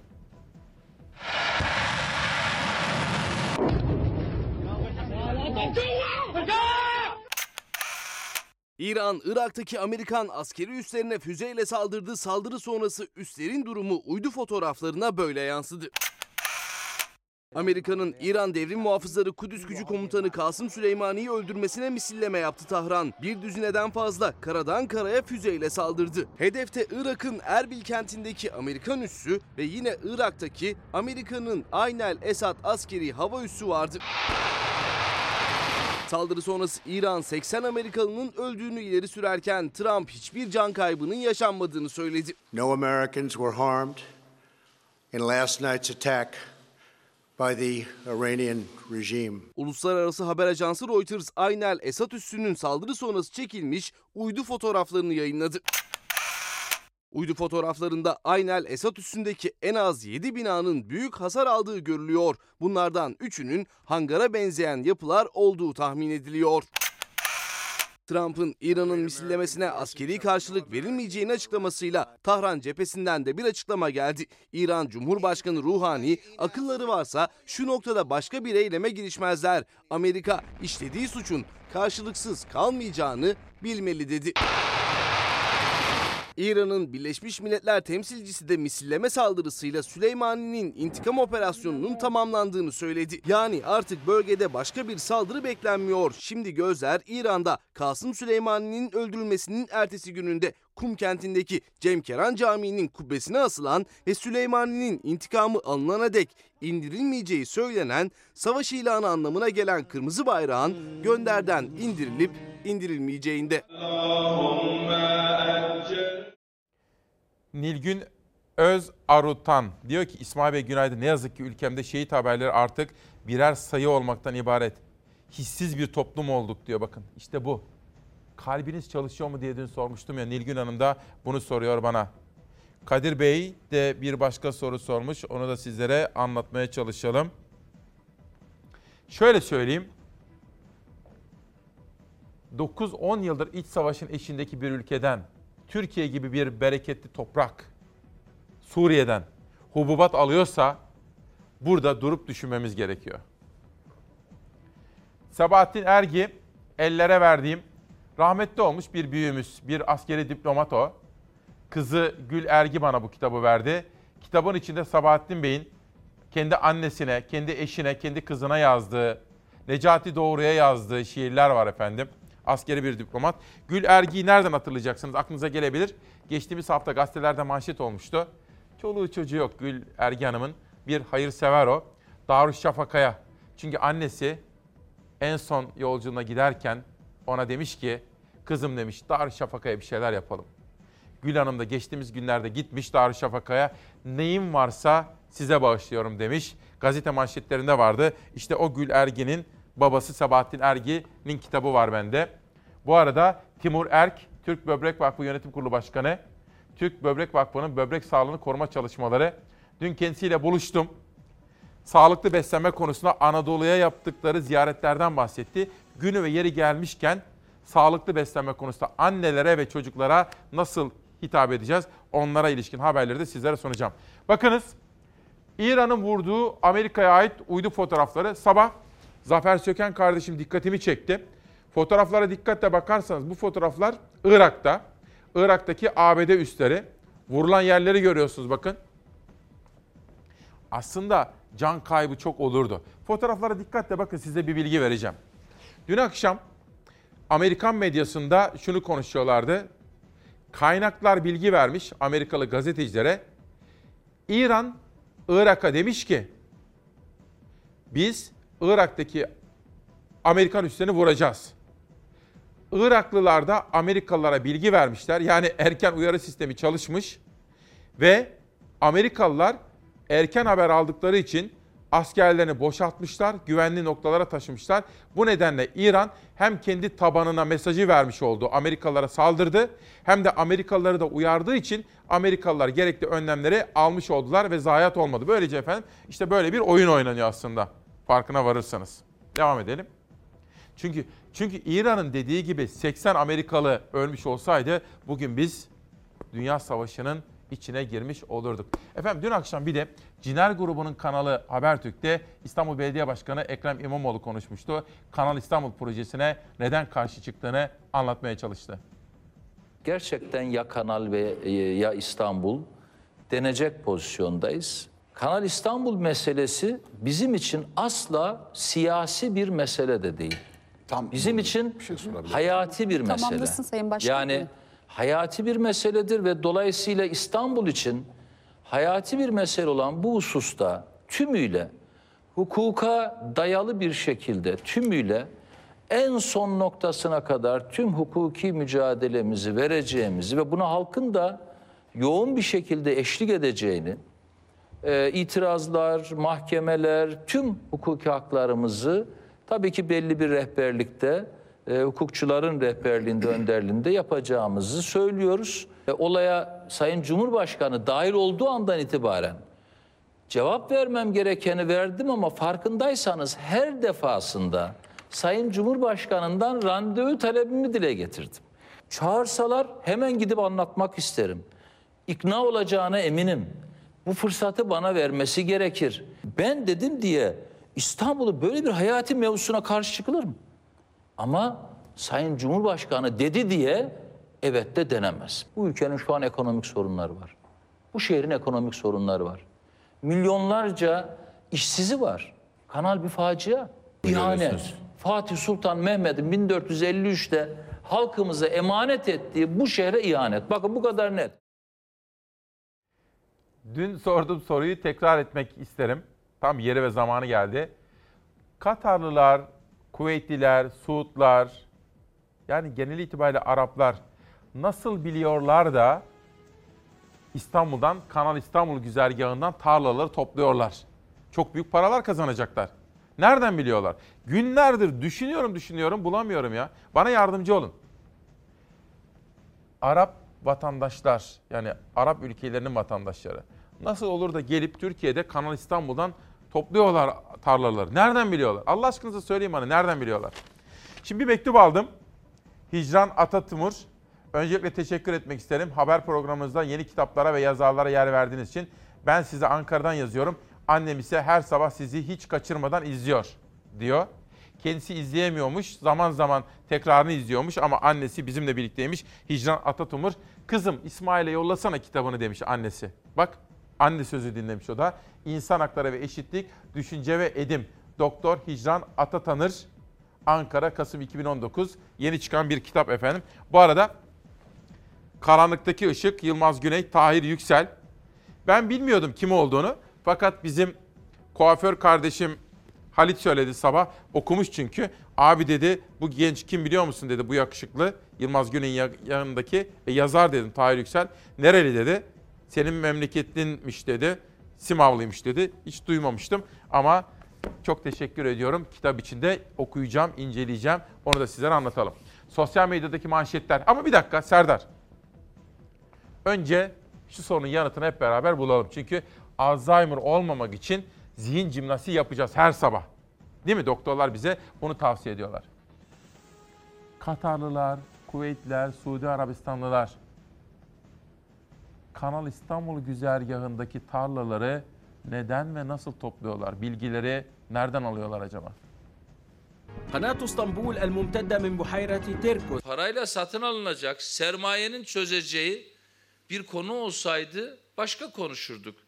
Parayla bu sorunlar çözülebilseydi dünyadaki çöller yemyeşil olurdu. Yine kanal etrafında arsa almaya devam edeceğiz. Türkiye ekonomisine destek vermeye devam edeceğiz. İşbirliği protokolünden İstanbul Büyükşehir Belediyesi olarak biz çekiliyoruz. Kanal İstanbul tartışması sosyal medya üzerinden devam ediyor. Ama bir taraf Katar, bir taraf İstanbul Büyükşehir Belediyesi. İBB sözcüsü Murat Ongun, İmamoğlu'nun açıklamasını Arapça olarak sosyal medya üzerinden duyurunca yanıt geldi Katar'dan. Katarlı medya medya patronu da Türkçe attı tweet'i. Ama saatler sonra Abdullah bin Ahmet El Haşimi gündem yaratan tweetini ve hesabını sildi. E, Türkiye ekonomisine destek olacaklarsa gelsinler bu ülkede fabrika kursunlar. E, arsa toplamakla Türkiye ekonomisine destek sağlayamazlar. Biz onların oradan elde etmiş oldukları imar rantına göre bir değerlendirme yapacak halimiz yok. Ne dediler? Hiç arazi hareketi yok dediler. 30 milyon metrekare arazi hareketi var dedik. Cevap yok. Hani yoktu bir metre arazi alıp satılmamıştı.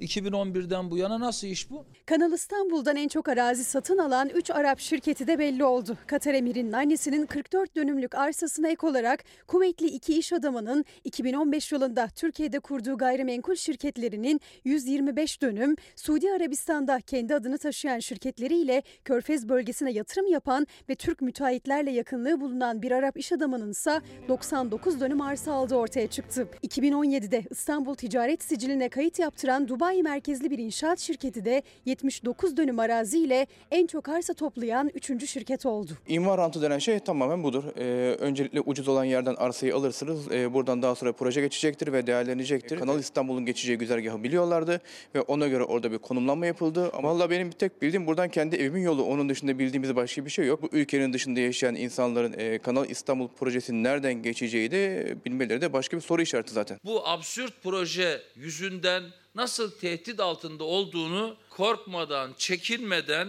bu riski tekrar tekrar vatandaşlarımıza anlatacağız. Biraz evvel UP sendrom, Down sendrom dedik ya. Necdet Ünü var. Benim de dikkatle, takdirle takip ettiğim bir isimdir. O da bana bu konuda aydınlatıcı bir bilgi verdi. Onu 9 kuşağında sizlerle paylaşma imkanı bulacağım efendim. Üzerinde de çalışacağım. Ama şunu söyleyelim. Tıbbi tabiri Down sendromludur. Özel çocuklarımızdır onlar. BBC News, Irak, İran saldırı öncesi resmi yoldan başbakanı bilgilendirdi. Saldırının düzenleneceği noktaları açıklamadı. Yani İran demiş ki Irak'a ben senin topraklarındaki Amerikan üslerini vuracağım.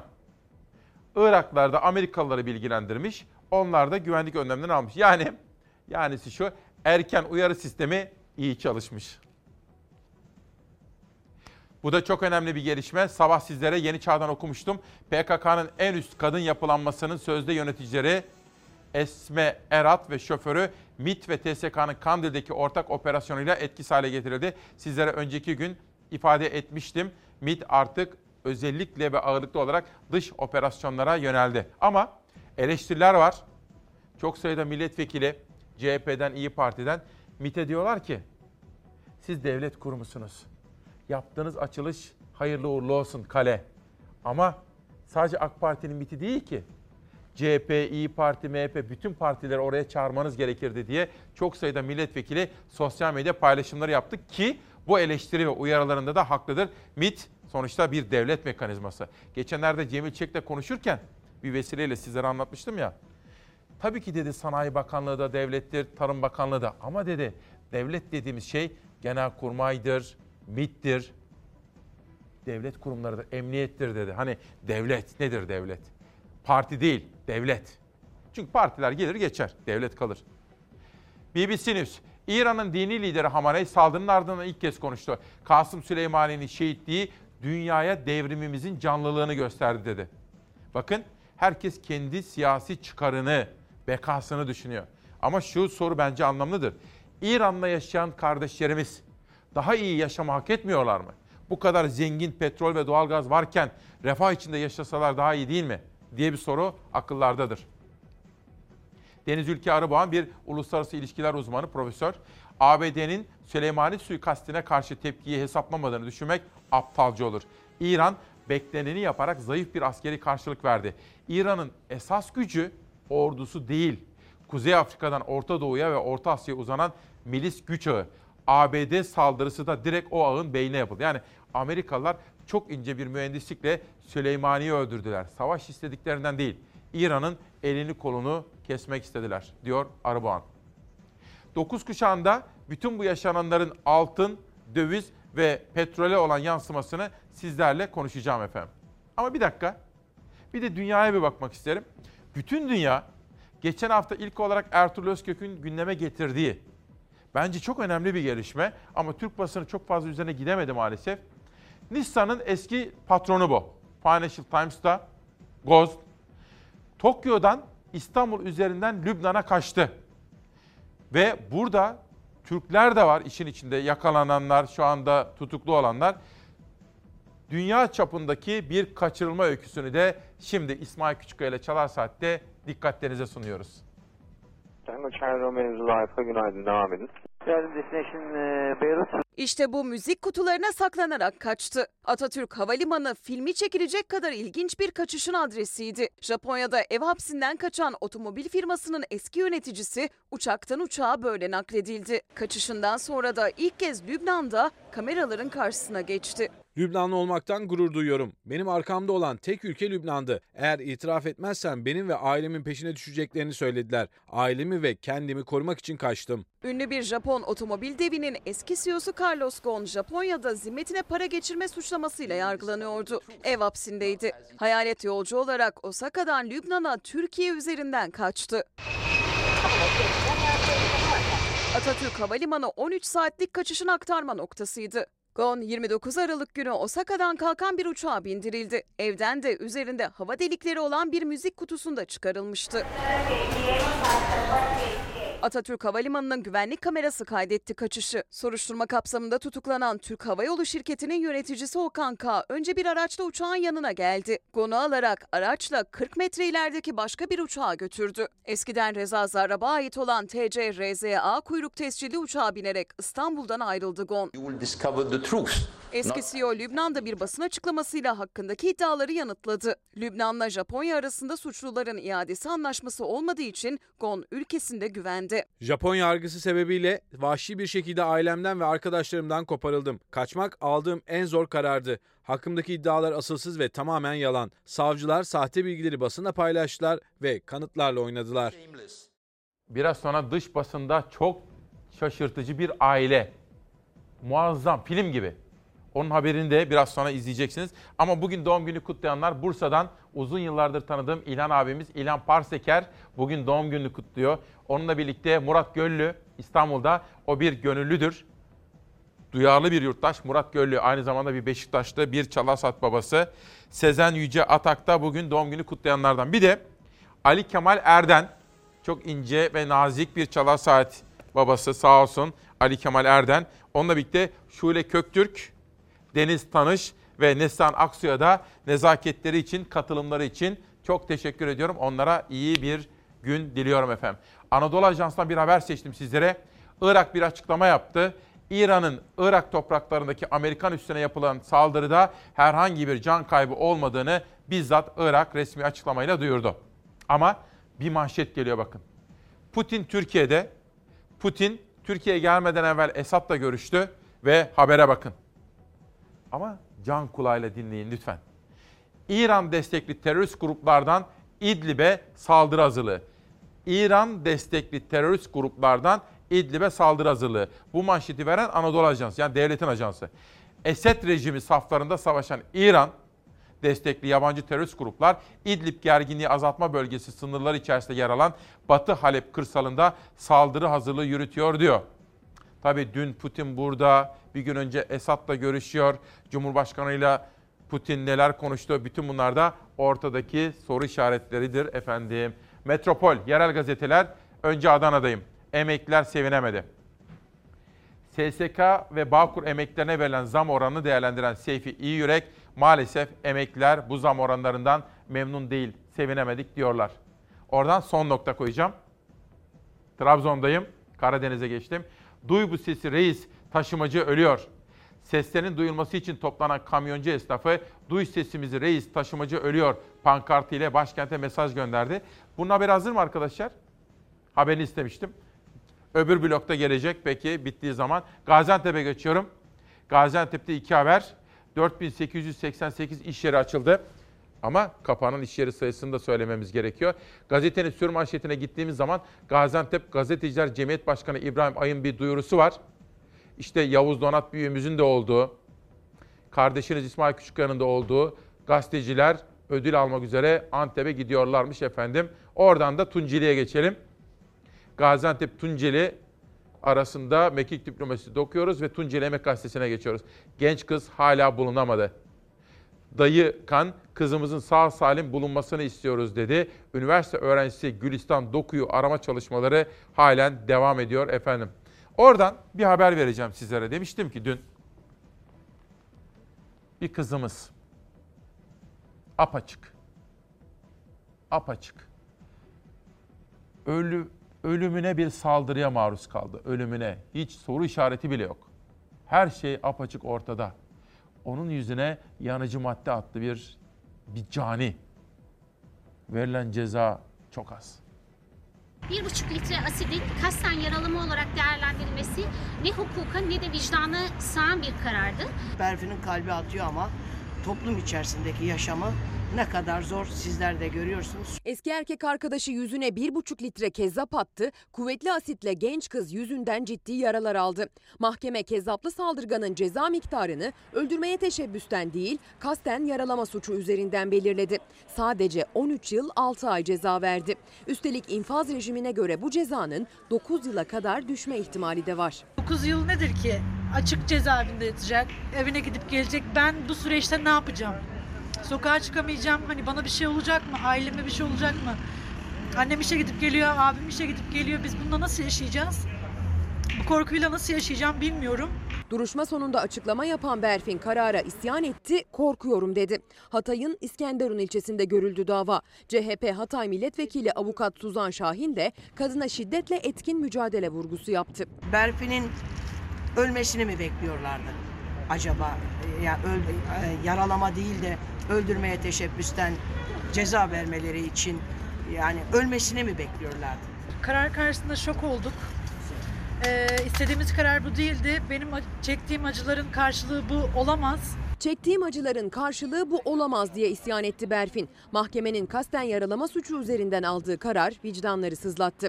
Berfin Özek'in avukatı Mehtap Sert, Berfin'in Türkiye'deki kadına şiddet vakalarının yakıcı yüzü olduğunu söyledi. Kadına şiddetin yakıcı yüzüydü Berfin. Bir yıllık süren bir hukuk e, mücadelemiz vardı. 12 yıl 18 ay ceza aldı.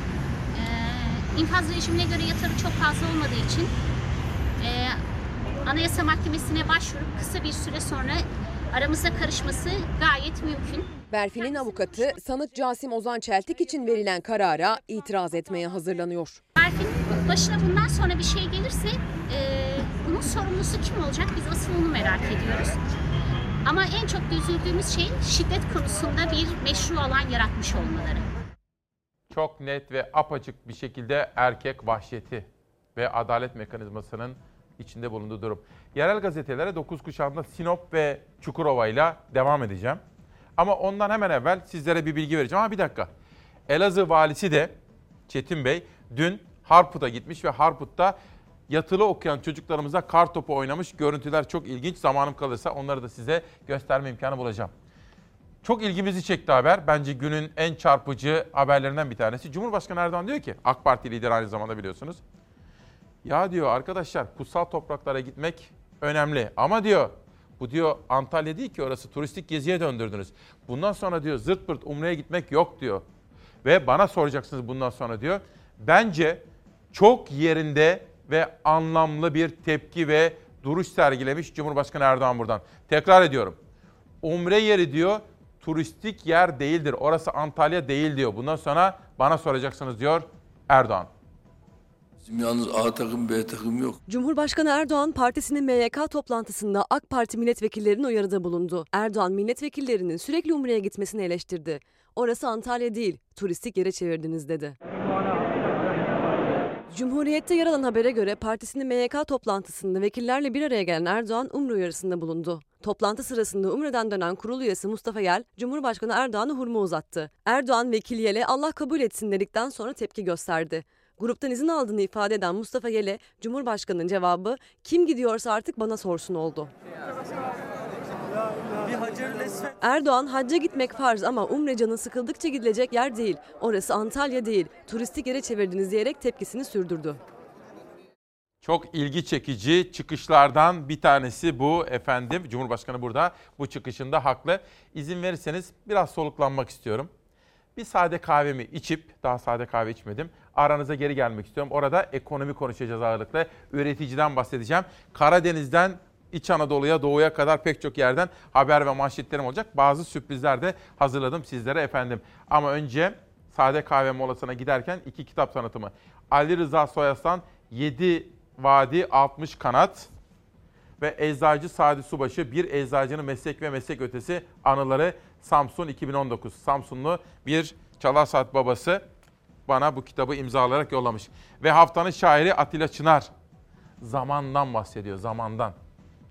Zamansa aslında hep kendi başına.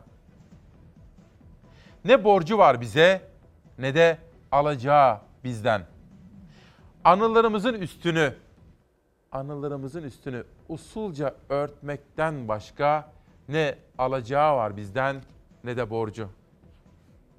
9 Ocak 2020 günlerden Perşembe İsmail Küçükkaya ile Mavi bir sabahtasınız. Savaş Yıldız şu andan itibaren yönetmen koltuğuna oturdu. Dışarıya şöyle bir bakalım, içimizi ferahlatalım. Derin derin şu soğuk havayı içimize çekelim.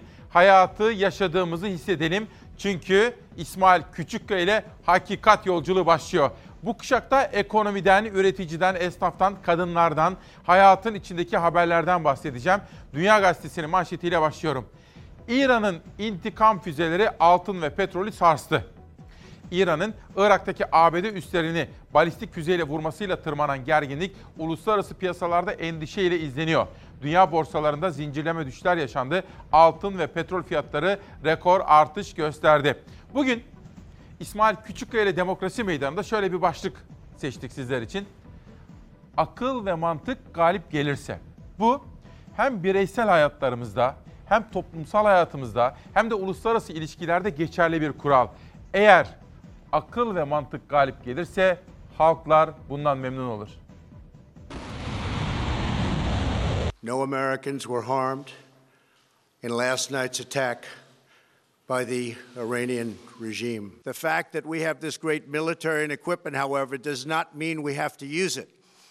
We do not want to use it. İran'ın misilleme saldırısında Amerikan askerleri kayıp vermedi. Amerika Başkanı Trump karşı saldırı düzenlemeyeceklerini söyledi. Piyasalar rahatladı, altın fiyatları düşüşe geçti. İranlı General Kasım Süleymani'nin Bağdat'ta Amerika Birleşik Devletleri saldırısıyla ölmesiyle Tahran ve Washington karşı karşıya geldi. İran misilleme yaptı, Irak'taki Amerikan üslerini vurdu. We suffered no casualties. All of our soldiers are safe and only minimal damage was sustained at our military bases. Saldırı sonrası konuşan Amerika Başkanı Trump can kaybı olmadığı için İran'a karşılık verilmeyeceğini söyledi. Yanıtın ekonomik yaptırımlar vasıtasıyla verileceğini duyurdu. The United States will immediately impose additional punishing economic sanctions on the Iranian regime. These powerful sanctions will remain until Iran changes its behavior. Trump'ın açıklamasıyla savaş ihtimali ortadan kalktı. Piyasalar rahat bir nefes aldı. Hafta başından bu yana yükselişte olan altın fiyatları düştü. %6 seviyesinde altın değer kaybetti. Savaş ihtimaliyle 305 liraya aşan gram altın Trump'ın açıklaması sonrası 296 liraya geriledi. 500 liraya aşan çeyrek altınsa 486 liraya düştü. Türk lirası da tansiyonun düşmesiyle döviz kurları karşısında değer kazandı. Hafta başında 5 lira 96 kuruş seviyesinde olan dolar perşembe sabahında 5 lira 91 kuruş seviyesine geriledi. Akıl ve mantık galip gelirse dedim. Bakın. Erdemli bir mesaj sizden. Erdem Aksu. İsmail Bey. Erzincan'dan günaydın sizlere. Kanal İstanbul yerine çiftçiye tarlalarını sulamak için sulama kanalları yapılsa ve çiftçinin su borçları bir düzene alınsa ne olur? Su borçları yüzünden artan maliyetler nedeniyle tarlaları sulayamaz hale geldik diyor. Bakın Erdem Aksu. Günün erdemli mesajı bu olsun. Haber yolculuğumuza devam edeceğim ama evvela geceyi binbir zorlukla geçiren, sabahı umutla bekleyen hastalarımız var. Hastalar için sabah çok zordur efendim. Sab- gece çok zordur, sabahı umutla beklerler. Dolayısıyla ilk mesajım hastalarımız olsun ve onlarla ilgilenen fedakar refakatçileri, doktorlar, hemşireler, hasta bakıcıları olsun. Ve buradan bir manşet daha okuyalım, sonra bakalım neler var. Rus kızı Türk akım hattıyla Avrupa'ya akmaya başladı. Dün son derece önemli bir gelişme yaşamıştı. Bültenimiz içerisinde de bu gelişmenin sizlere detaylarını sunmaya gayret ediyorum. Ve bu projenin adını Türk akımı olarak koyan da bizzat Rus lider Putin'di. Erdoğan da zaten hem ona ve ekibine teşekkür etti hem de bu isimlendirmeyi Putin'in yaptığını söyledi. Ama şunu da aklıma geldi söylemeden geçmeyeceğim. Şu anda dünyaya baktığım zaman bütün liderlere dünyada siyaset satrancını en iyi oynayan kişi kim? Kim efendim bana söyleyin. Bence de Putin. Dünyada şu anda akıllı hamlelerini hep yapan Putin diye gözüküyor efendim. Bunu herhalde Amerikalılar şapkalarını önlerine koyup düşünseler iyi olur. Avrupalılar da dahil. Amerikalılar düşünseler iyi olur. Geçelim bir sonraki gazeteye. Dünyadan sonra Bir Gün Gazetesi'nde işte bu düşünmenizi istiyorum. Alzheimer olmamak için ileride sorgulamanızı, beyninizin sinir uçlarını çalıştırmanızı istiyorum. Allah aşkınıza bir Konya Ovası'nı düşünün. Bir Bafra Ovası'nı düşünün. Çukurova'yı düşünün.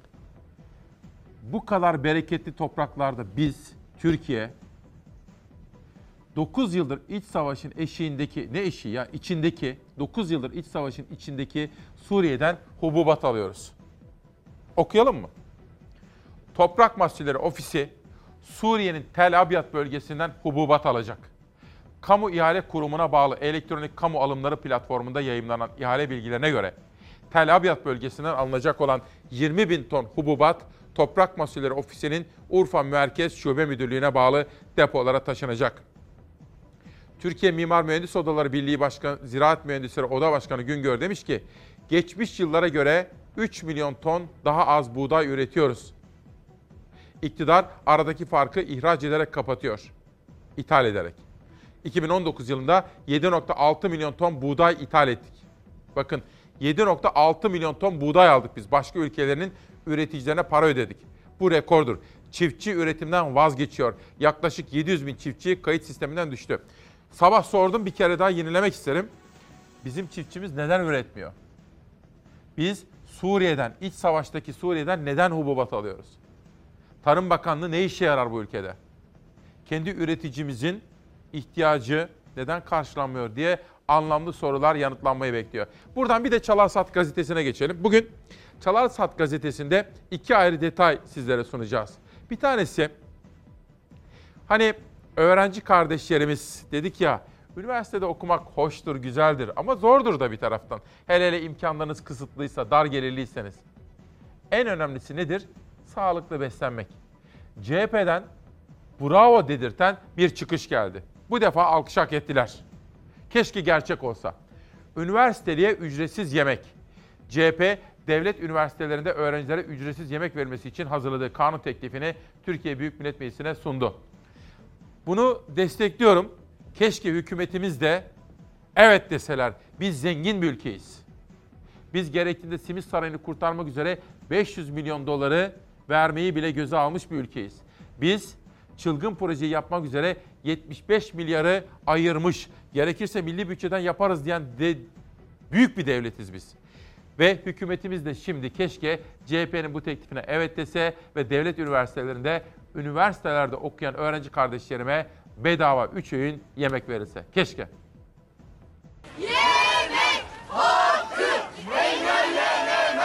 Bugün üniversite öğrencilerinin beslenme hakkının devlet tarafından ücretsiz karşılanması için Türkiye Büyük Millet Meclisi Başkan Vekilimiz Sayın Levent Gök ile birlikte hazırladığımız yasa teklifimizi meclise sunuyoruz. CHP yasa teklifi sundu, üniversite öğrencilerine ücretsiz yemek imkanı tanınsın dedi.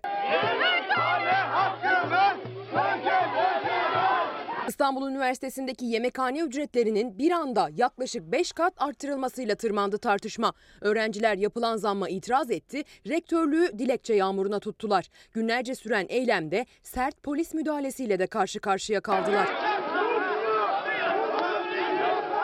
Öğrencilerin yaptığı eylemlerin sonunda rektörlük açıklama yaptı. Öğrencilerin ısrarlı talebi karşısında geri adım attığını duyurdu. 3 öğün yemek ve kahvaltı hakkı öğrencilere iade edildi.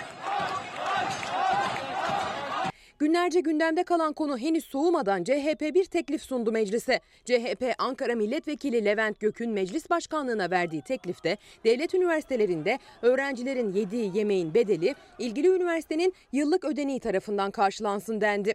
Sarayın mutfak maliyeti iki kat arttırılırken sarayın bir günlük elektrik maliyeti birçok asgari ücretlinin bir aylığına bedelken bir üniversite öğrencisinin yemekhanede yiyeceği o 2 liralık 3 liralık yemeğin devlet tarafından karşılanması devlete bir külfet değildir.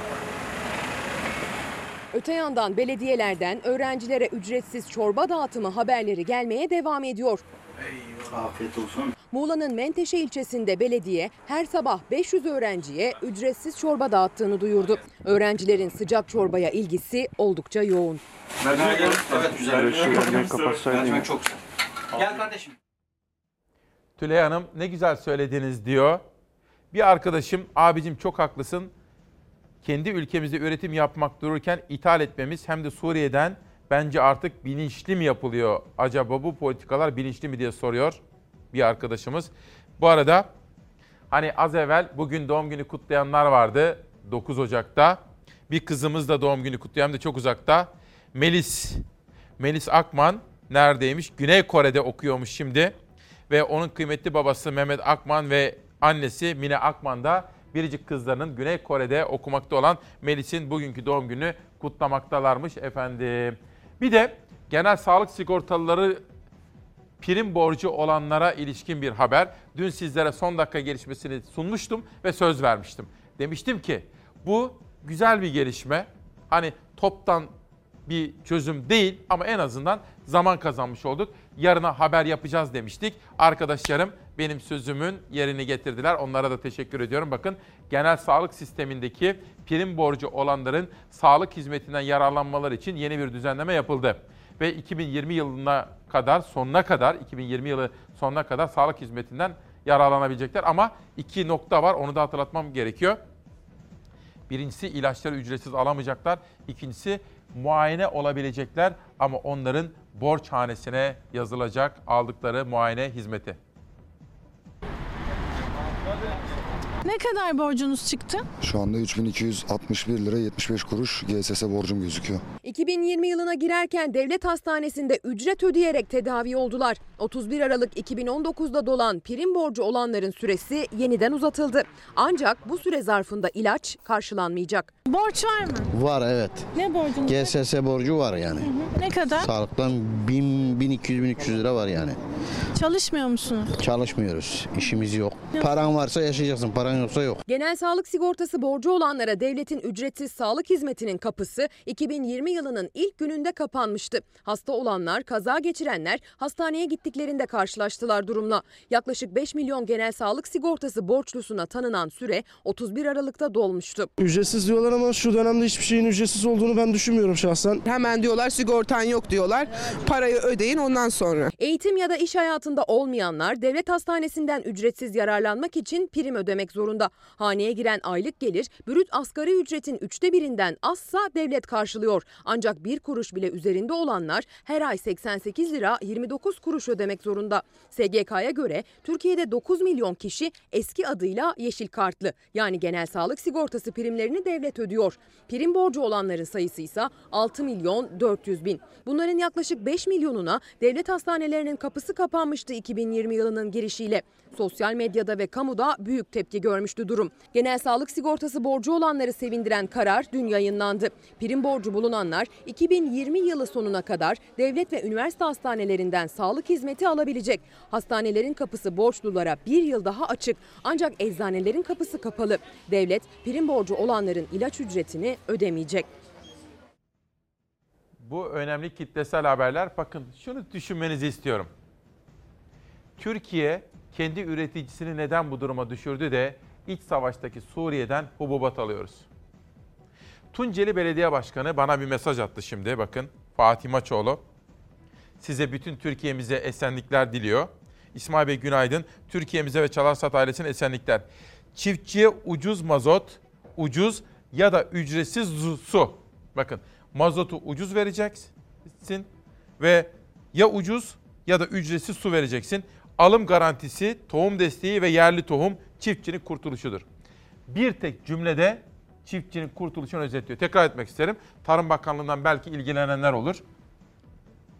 Çiftçiye ucuz mazot, ucuz ya da ücretsiz su, alım garantisi, tohum desteği ve yerli tohum çiftçinin kurtuluşudur. Fatih Maçoğlu Tunceli Belediye Başkanı. Gösterdiği ilgi için teşekkür ediyorum kendisine. Buradan Pencere gazetesine geçelim. Geçen hafta sizlere Mehdi gelecek. Mehdi gelecek. Biz ortamı hazırlayalım demişlerdi. AK Parti'nin içinden sağduyulu bir isim akıllı. Metiner. Böyle dostlarımız varken biz düşman aramayalım demişti. Dizimizi dövelim demişti.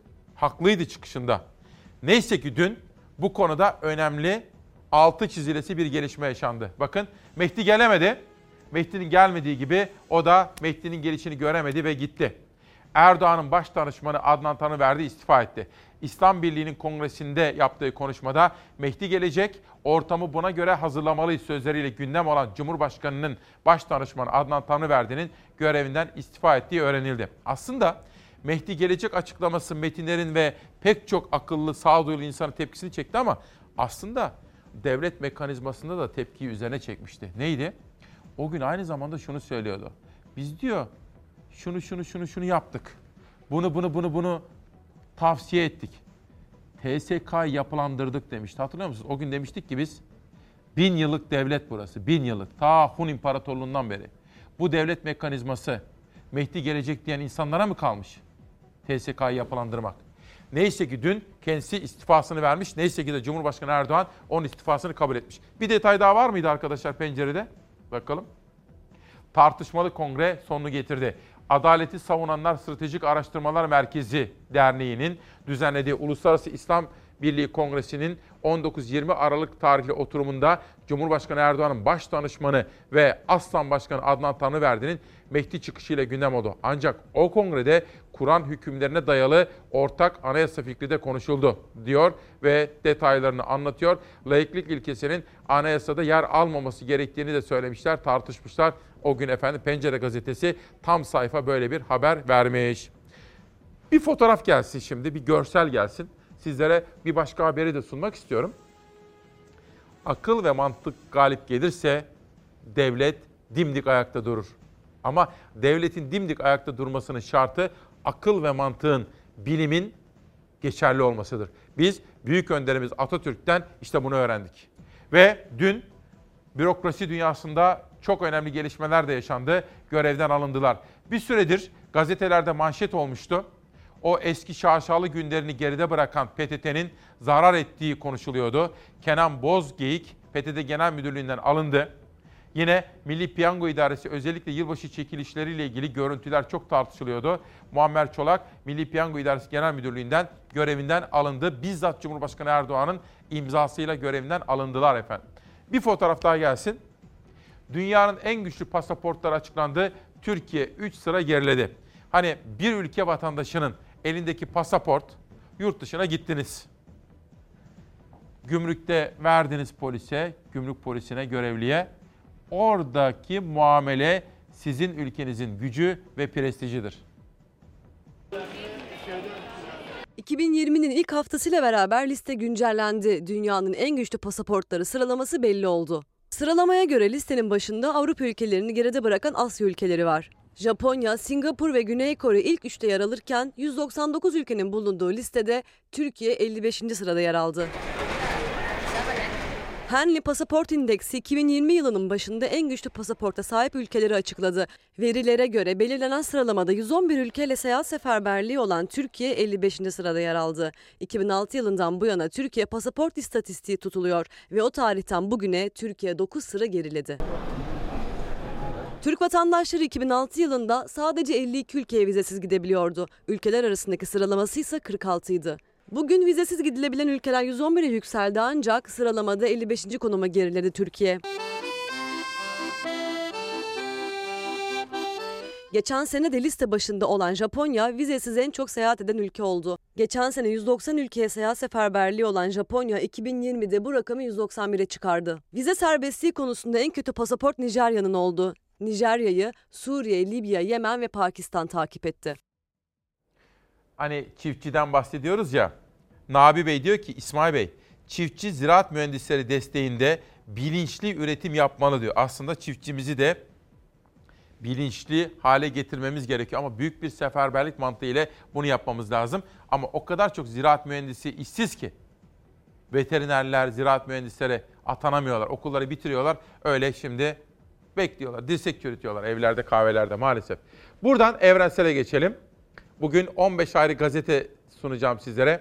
Metin Göktepe 24. yılında anıldı. Gerçeğe bağlılık sözü. Polislerce gözaltına alınan ve dövülerek öldürülen gazetemiz Evrensel muhabiri gazeteci Metin Göktepe katledilişinin 24. yılında yine mezarı başında anıldı. Anmada mücadele vurgusu öne çıkarken gerçeğe bağlılık sözü verildi. Hidayet Kalınlıoğlu'nun fotoğrafı eşliğinde Evrensel'in birinci sayfasından bir haber gazeteci Metin Göktepe'nin anılması. Bir başka manşete geçelim. Yurt gazetesi Libya'da savaşana vatandaşlık bedava. İdlib'de sıkışan Özgür Suriye ordusu muharip güçlerine 1500 dolar maaş ve en az 6 ay Libya'da savaşmaları karşılığında Türk vatandaşlığı taahhüt edildiği iddiaları Ankara'da siyasetin gündemini karıştırdı. İyi Parti Grup Başkan Vekili Kocaeli Milletvekili Lütfü Türkkan bu konudaki iddiaları parlamentonun gündemine taşıdı. Ne dersiniz efendim doğru mudur? Özgür Suriye ordusu mensuplarına gidin Libya'da savaşın. 6 ay savaştıktan sonra size Türkiye'de vatandaşlık vereceğiz. Lütfü Türkkan'ın bu iddiası doğru mudur? Cumhurbaşkanımız Erdoğan ve Rusya Devlet Başkanı Putin 12 Ocak gece yarısı 00'da yani cumartesi pazara bağlayan gecede Libya'da ateşkesin sağlanması için bir çağrıda bulunuyorlar. Türkiye Libya'ya asker gönderirken Libya mutabakat hükümetiyle Hafter arasındaki çatışma sürerken Erdoğan ve Putin taraflara ateşkes çağrısı yaptı. Türkiye ve Rusya'nın imzaladığı ortak metne de yansıdı ateşkes çağrısı. Müzakere dedi iki lider. Ara bulucular olarak sürdürülebilir bir ateşkes ilan etmek, ülkeye barış ve refahı yeniden getirmek için derhal bir müzakere masasının etrafında bir araya gelme çağrısında bulunuyoruz. Ankara Ulusal Mutabakat hükümetini destekliyor. Putin ise Türkiye'nin terörist dediği Hafter'i. İki lider önce baş başa görüştü. Sonra heyetler arası Dışişleri ve Savunma Bakanlarının da katıldığı toplantıda Libya'yı konuştular. Bak Rus'un Wagner'i orada ve 2500 Wagner var. Cumhurbaşkanı Erdoğan Libya'da siyasi çözüm olması gerektiğini söyledi. Türk askerinin Libya'da üstleneceği görevde konuşuldu iki lider arasında. Erdoğan Türkiye'nin Doğu Akdeniz'deki haklılığını Libya ile imzalanan mutabakatları anlatan bir de kitapçık verdi Rus lidere. Ateşkesin sağlanması, kalıcı bir barışın e, Libya'da tesis edilmesi konusunda hem e, Rusya ile ortağımız Rusya ile hem de, de hem de Libya'daki tüm taraflarla çalışmalarımızı sürdüreceğiz. Rus Dışişleri Bakanı Lavrov da Erdoğan ve Putin Libya'da koşulsuz ateşkes istiyor dedi. Türkiye ve Rusya'nın imza attığı ortak metinde Libya'daki Rus paralı askerlere ve Ankara'nın asker gönderme hamlesine ilişkin bir cümle yer almadı. Ama iç siyasette tartışılıyor. Keşke Türkiye, Türk Silahlı Kuvvetleri unsurları Mehmetçik Libya'ya Birleşmiş Milletler Barış Gücü şemsiyesi altında gidebileydi. Asker savaşmayacak. Daha sonra gidecek askerler de orada herhangi bir çatışmaya girmeyecek. Öyle anlaşılıyor ki Kor Generalimiz orada Türk Silahlı Kuvvetleri mensubu ve unsuru olmayan kimi silahlı güçleri sevk ve idare edecek. Yalnızca Libya Ulusal Mutabakat Hükümeti'nin bizden talebi doğrultusunda askerlerimiz hükümete bağlı güçlere eğitim verecek. Askerlerimiz orada koordinasyonu sağlayacak. 8 yıl önce eğitim vereceğiz. Aslında çatışmaya gitmiyoruz. Aslında biz orada iç çatışmanın tarafı olmayacağız. Böyle cümleler kuruldu. Suriye'de ağzımız yandı, Libya'ya üfürüyoruz. Cumhurbaşkanı Erdoğan AK Parti'de kurmaylarıyla yaptığı toplantıda Türk askeri Libya'ya eğitim için gidiyor dedi. Putin'le birlikte yaptığı ateşkes çağrısına Trablus'tan uluslararası tanınırlığı olan Ulusal Mutabakat Hükümeti'nden olumlu yanıt geldi. Yapılan açıklamada dost ülkelerin Libya'daki krize çözüm bulmak için attığı adımların memnuniyetle karşılandığı belirtildi. Darbeci Hafter'e bağlı güçlerse ateşkes çağrılarına kulak asmadı. Mitiga Havalimanı yakınlarındaki Suukel Cuma Mahallesi'ne top atışları ve füzelerle saldırdı. Yerel gazetelerin bir kısmı kalmıştı. Erken saatlerde verdim ve Çukurova ve Karadeniz'e Sinop'a gideceğiz demiştim. Sinop'u da çok sevdiğim Sinop çok güzel bir yerdir. Bunu biliyorsunuz efendim. Bu arada çok güzel sözler var. Ayşe Hanım, Ayşe Sağlam ve Arzu Yılmaz Ordu'dan yazıyorlar. Güzel sözleriniz için teşekkür ediyorum. Kendi adıma değil, ekip arkadaşlarım ve kanalım adına kabul ediyorum. Ve Karadeniz'e, Ordu'ya selam söylüyorum. Ayşe Sağlam ve Arzu Yılmaz. Kanalım adına teşekkür. Metin Göktepe'den bahsetmiştim. Bir arkadaşımla gazetecilik, affedersiniz, gazetecilik ne kadar zor demişti. Bugün Nazım Altman'ın bu konuda gazeteci ve Türkiye'deki ifade özgürlüğü konusunda eleştirel bir yazısı var. Sizlerle onu da paylaşma imkanı bulacağım. Çukurova. En son Tunceli emekte kalmıştım. Mersin'e geçtim. Faturayı kim ödeyecek? Meteoroloji Genel Müdürlüğü'nce kırmızı kod uyarısının yapıldığı Mersin'in Tarsus ve Erdemli ilçelerinde sağanak ve fırtına dolayısıyla zarar gören çiftçilerin faturasını kim ödeyecek diyor.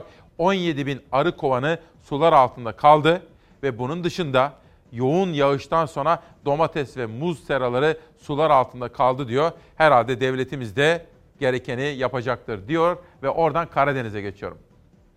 Akdeniz'den Sinop'a, Karadeniz'e. Gerze'de şiddetli yağış sele yol açtı.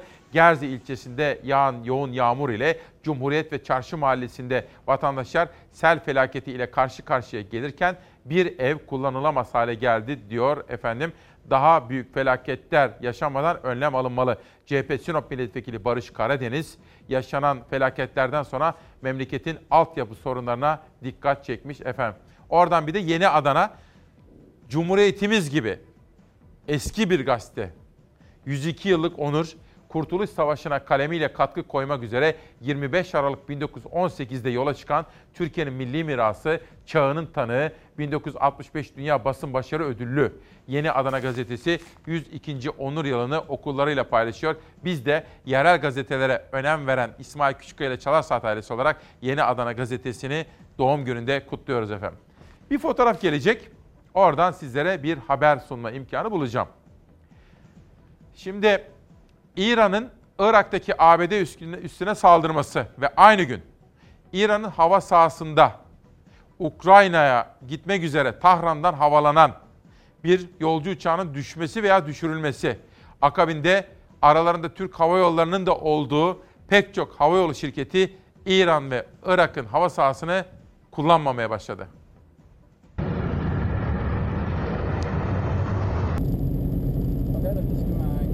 İran ve Amerika arasındaki artan gerilim sonrası iki Türk havayolu şirketi İran ve Irak seferlerini askıya aldı.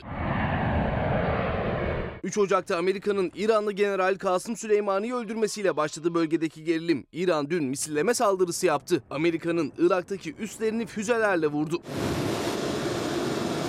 Bölgede artan tansiyon sonrası yolcuların can güvenliği gerekçesiyle Türk Hava Yolları ve Pegasus Hava Yolları İran ve Irak'a uçuşlarını askıya aldığını duyurdu.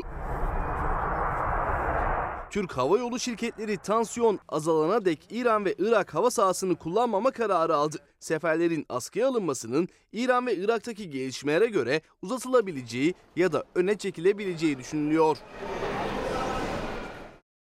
Serkan Yüksel de İsmail abi ek PSS tercih sonuçları EKPSS tercih sonuçları bugün açıklanacak mı diyor. Arkadaşlarım takip etsinler. Biz de sizlere bilgilendirme sunalım. Dünya manşetlerine erken saatlerde bakmıştım. Bu kez farklı bir haber dikkatimizi çekti. Bakın evlendiklerinde de çok konuşulmuşlardı. Çünkü prensin onu seçmesi çok konuşulmuş. Hatta kraliçe istemiyor demişti. İngiltere medyası, dünya medyası onu çok konuşmuştu. Sonrasında da bakın haberde de var. Medyanın yayınlarından çok rahatsız oldular. İngiltere kraliyet ailesinde aile içi kavgalar vardı. Hatta bebekleri dünyaya geldiği zaman İngiltere'de, Londra'da değil de Kanada'da olmaları nedeniyle de çok eleştirmişti. Acaba aile içerisinde tartışmalar mı vardı, şu muydu, bu muydu? Dün İngiltere'nin şok olduğu bir olay yaşadılar. The Guardian gazetesinde de hemen peşinden gelecek Independent gazetesinde de işte Harry ve eşi Meghan'ın kraliyet ailesini terk ettikleri ve kraliyete ait herhangi bir taleplerinin, beklentilerinin olmadığını ve haklarından feragat ettiklerine dair haberler geldi. Evlilikleri gibi ilk çocuklarının doğduğu zamandaki gibi şimdi de çok konuşuluyorlar. O kadar önemli bir olay ki İngiltere için bakın. Trump'ın İngiltere üzerinden meydana gelen mesajlar var ya ama bunun dışında Trump'ın İran'da yaşadığı gerilim. Trump askeri yeni senaryolardan, yeni eylemlerden, hareketlerden, harekattan geri çekilmesini bile gazetenin alt sayfasına aktarmışlar. Hatta geri dönelim. Guardian gazetesi de aynı şeyi yapmıştı bakın. Heh, bakın. Şimdi kraliyet ailesindeki bu tartışmaları tam sayfa yapıyorlar. Sayfanın eteklerinde Trump'ın İran'ın misillemesinden sonra sakinleştirici bir tutum takındığını da birinci sayfanın eteklerinden ancak görüyorlar. İngiltere işte bu konuyu konuşuyor. Will you take Meghan to be your wife? I will. Will you take Harry to be your husband? I will. I therefore proclaim that they are husband and wife.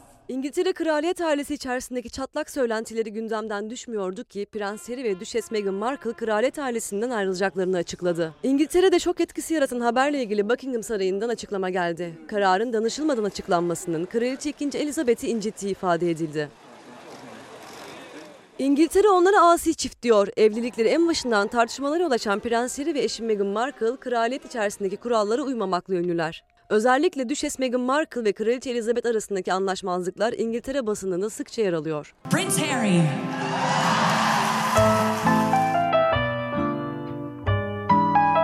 Çok değil ayrılık açıklamasından 10 gün öncesine dönmek yeterli. Kraliçe Elizabeth geleneksel Noel mesajı vermek için kameraların karşısına geçmişti ki önemli bir detay dikkatlerden kaçmadı. Kraliçenin masasında Kral George'dan Prens Charles'a, Prens William'dan eşi Cambridge Düşesi Kate Middleton'a kadar tüm önde gelen kraliyet mensupları vardı. Ancak fotoğraflar arasında torunu Prens Harry, Düşes Meghan ve bebekleri Archie yoktu. Lies the birth of a child. Genç çift ayrılık kararını kraliyet ailesinin üst düzey üyeliğinden çekilmeyi ve mali açıdan bağımsız çalışmayı planlıyoruz diyerek açıkladı. Saraydan gelen açıklamaya göre ise bu henüz istişare edilen bir konuydu. Basın açıklaması hiçbir kraliyet mensubuna danışılmadan yapıldı. Buckingham Sarayı ayrıca bu açıklamanın Kraliçe Elizabeth'in kalbini çok kırdığını belirtti. Hani deyim yerindeyse İngiltere medyası bu olayla çalkalanıyor. Türk Kadın Dernekleri Federasyon Başkanı Canan Güllü hocamız sizlere iyi dileklerini sunarken benim de dikkatimi çekiyor bir konuda sevgili İsmail diyerek bana bir haber yollamış.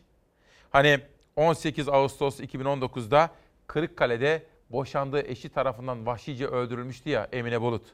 O konuyla ilgili Karınca Haber Emine Bulut'un boşandığı erkek tarafından öldürülmeden 4 saat önce bir karakola sığındığını ve 4 polis hakkında soruşturma başlatıldığını. Çünkü gerekenleri yapmadıklarına dair görevi ihmal suçlaması varmış. Canan Güllü de bu konuyu takip ediyor. Bizim aracılığımızla gündeme taşımış olduk efendim. Ve bu herhalde 5. gündür sizlere kamyon ve tır şoförlerinin o sesini de duyurmaya çalışıyorduk. Duy bu sesi reis taşımacı ölüyor. Karadeniz'de son nokta gazetesinin manşetiydi. Ve bir ara formül bulundu. Kamyoncunun, tırcının sesi duyuldu. Şimdilik krize parantez açıldı. Ali Baba otobanı kestik valla. Protesto yapıyor. Kamyoncular isyan etmiş, dijital takograf mecburiyetini protesto etmişlerdi. İçişleri Bakanı Süleyman Soylu açıkladı. Dijital takograf zorunluluğu için nakliyecilere Temmuz ayına kadar süre tanındı. 1 Ocak'tan itibaren de işe gidemiyoruz. Çünkü yaptığımız işleri sisteme geçemiyoruz. Sektörden de talepler geldi. Biz bunu biraz daha uzatabilir miyiz diye. Yani çünkü e, bu yoğunlukla hem e, nakliye sektörünün kısmen bir yoğunluk yaşadığını ve bu yoğunluk çerçevesinde de yetiştiremediklerini ifade ettiler. 350 bin araç dijital takograf sahibi oldu. 150 bin araçta henüz 31-12 bitmesine rağmen takografını takamadı. Kamyoncu esnafı 5 yıldır tanınan sürenin sonuna geldi. Dijital takograf kullanımına geçiş için süresi doldu. 2014 yılında başlayan geçiş süreci boyunca 350 bin araç dijital takografa geçti. 150 bin araçsa hala araçlarına cihazı takmadı. Kamyonculardan bazıları dijital takografı hiç satın alamadı.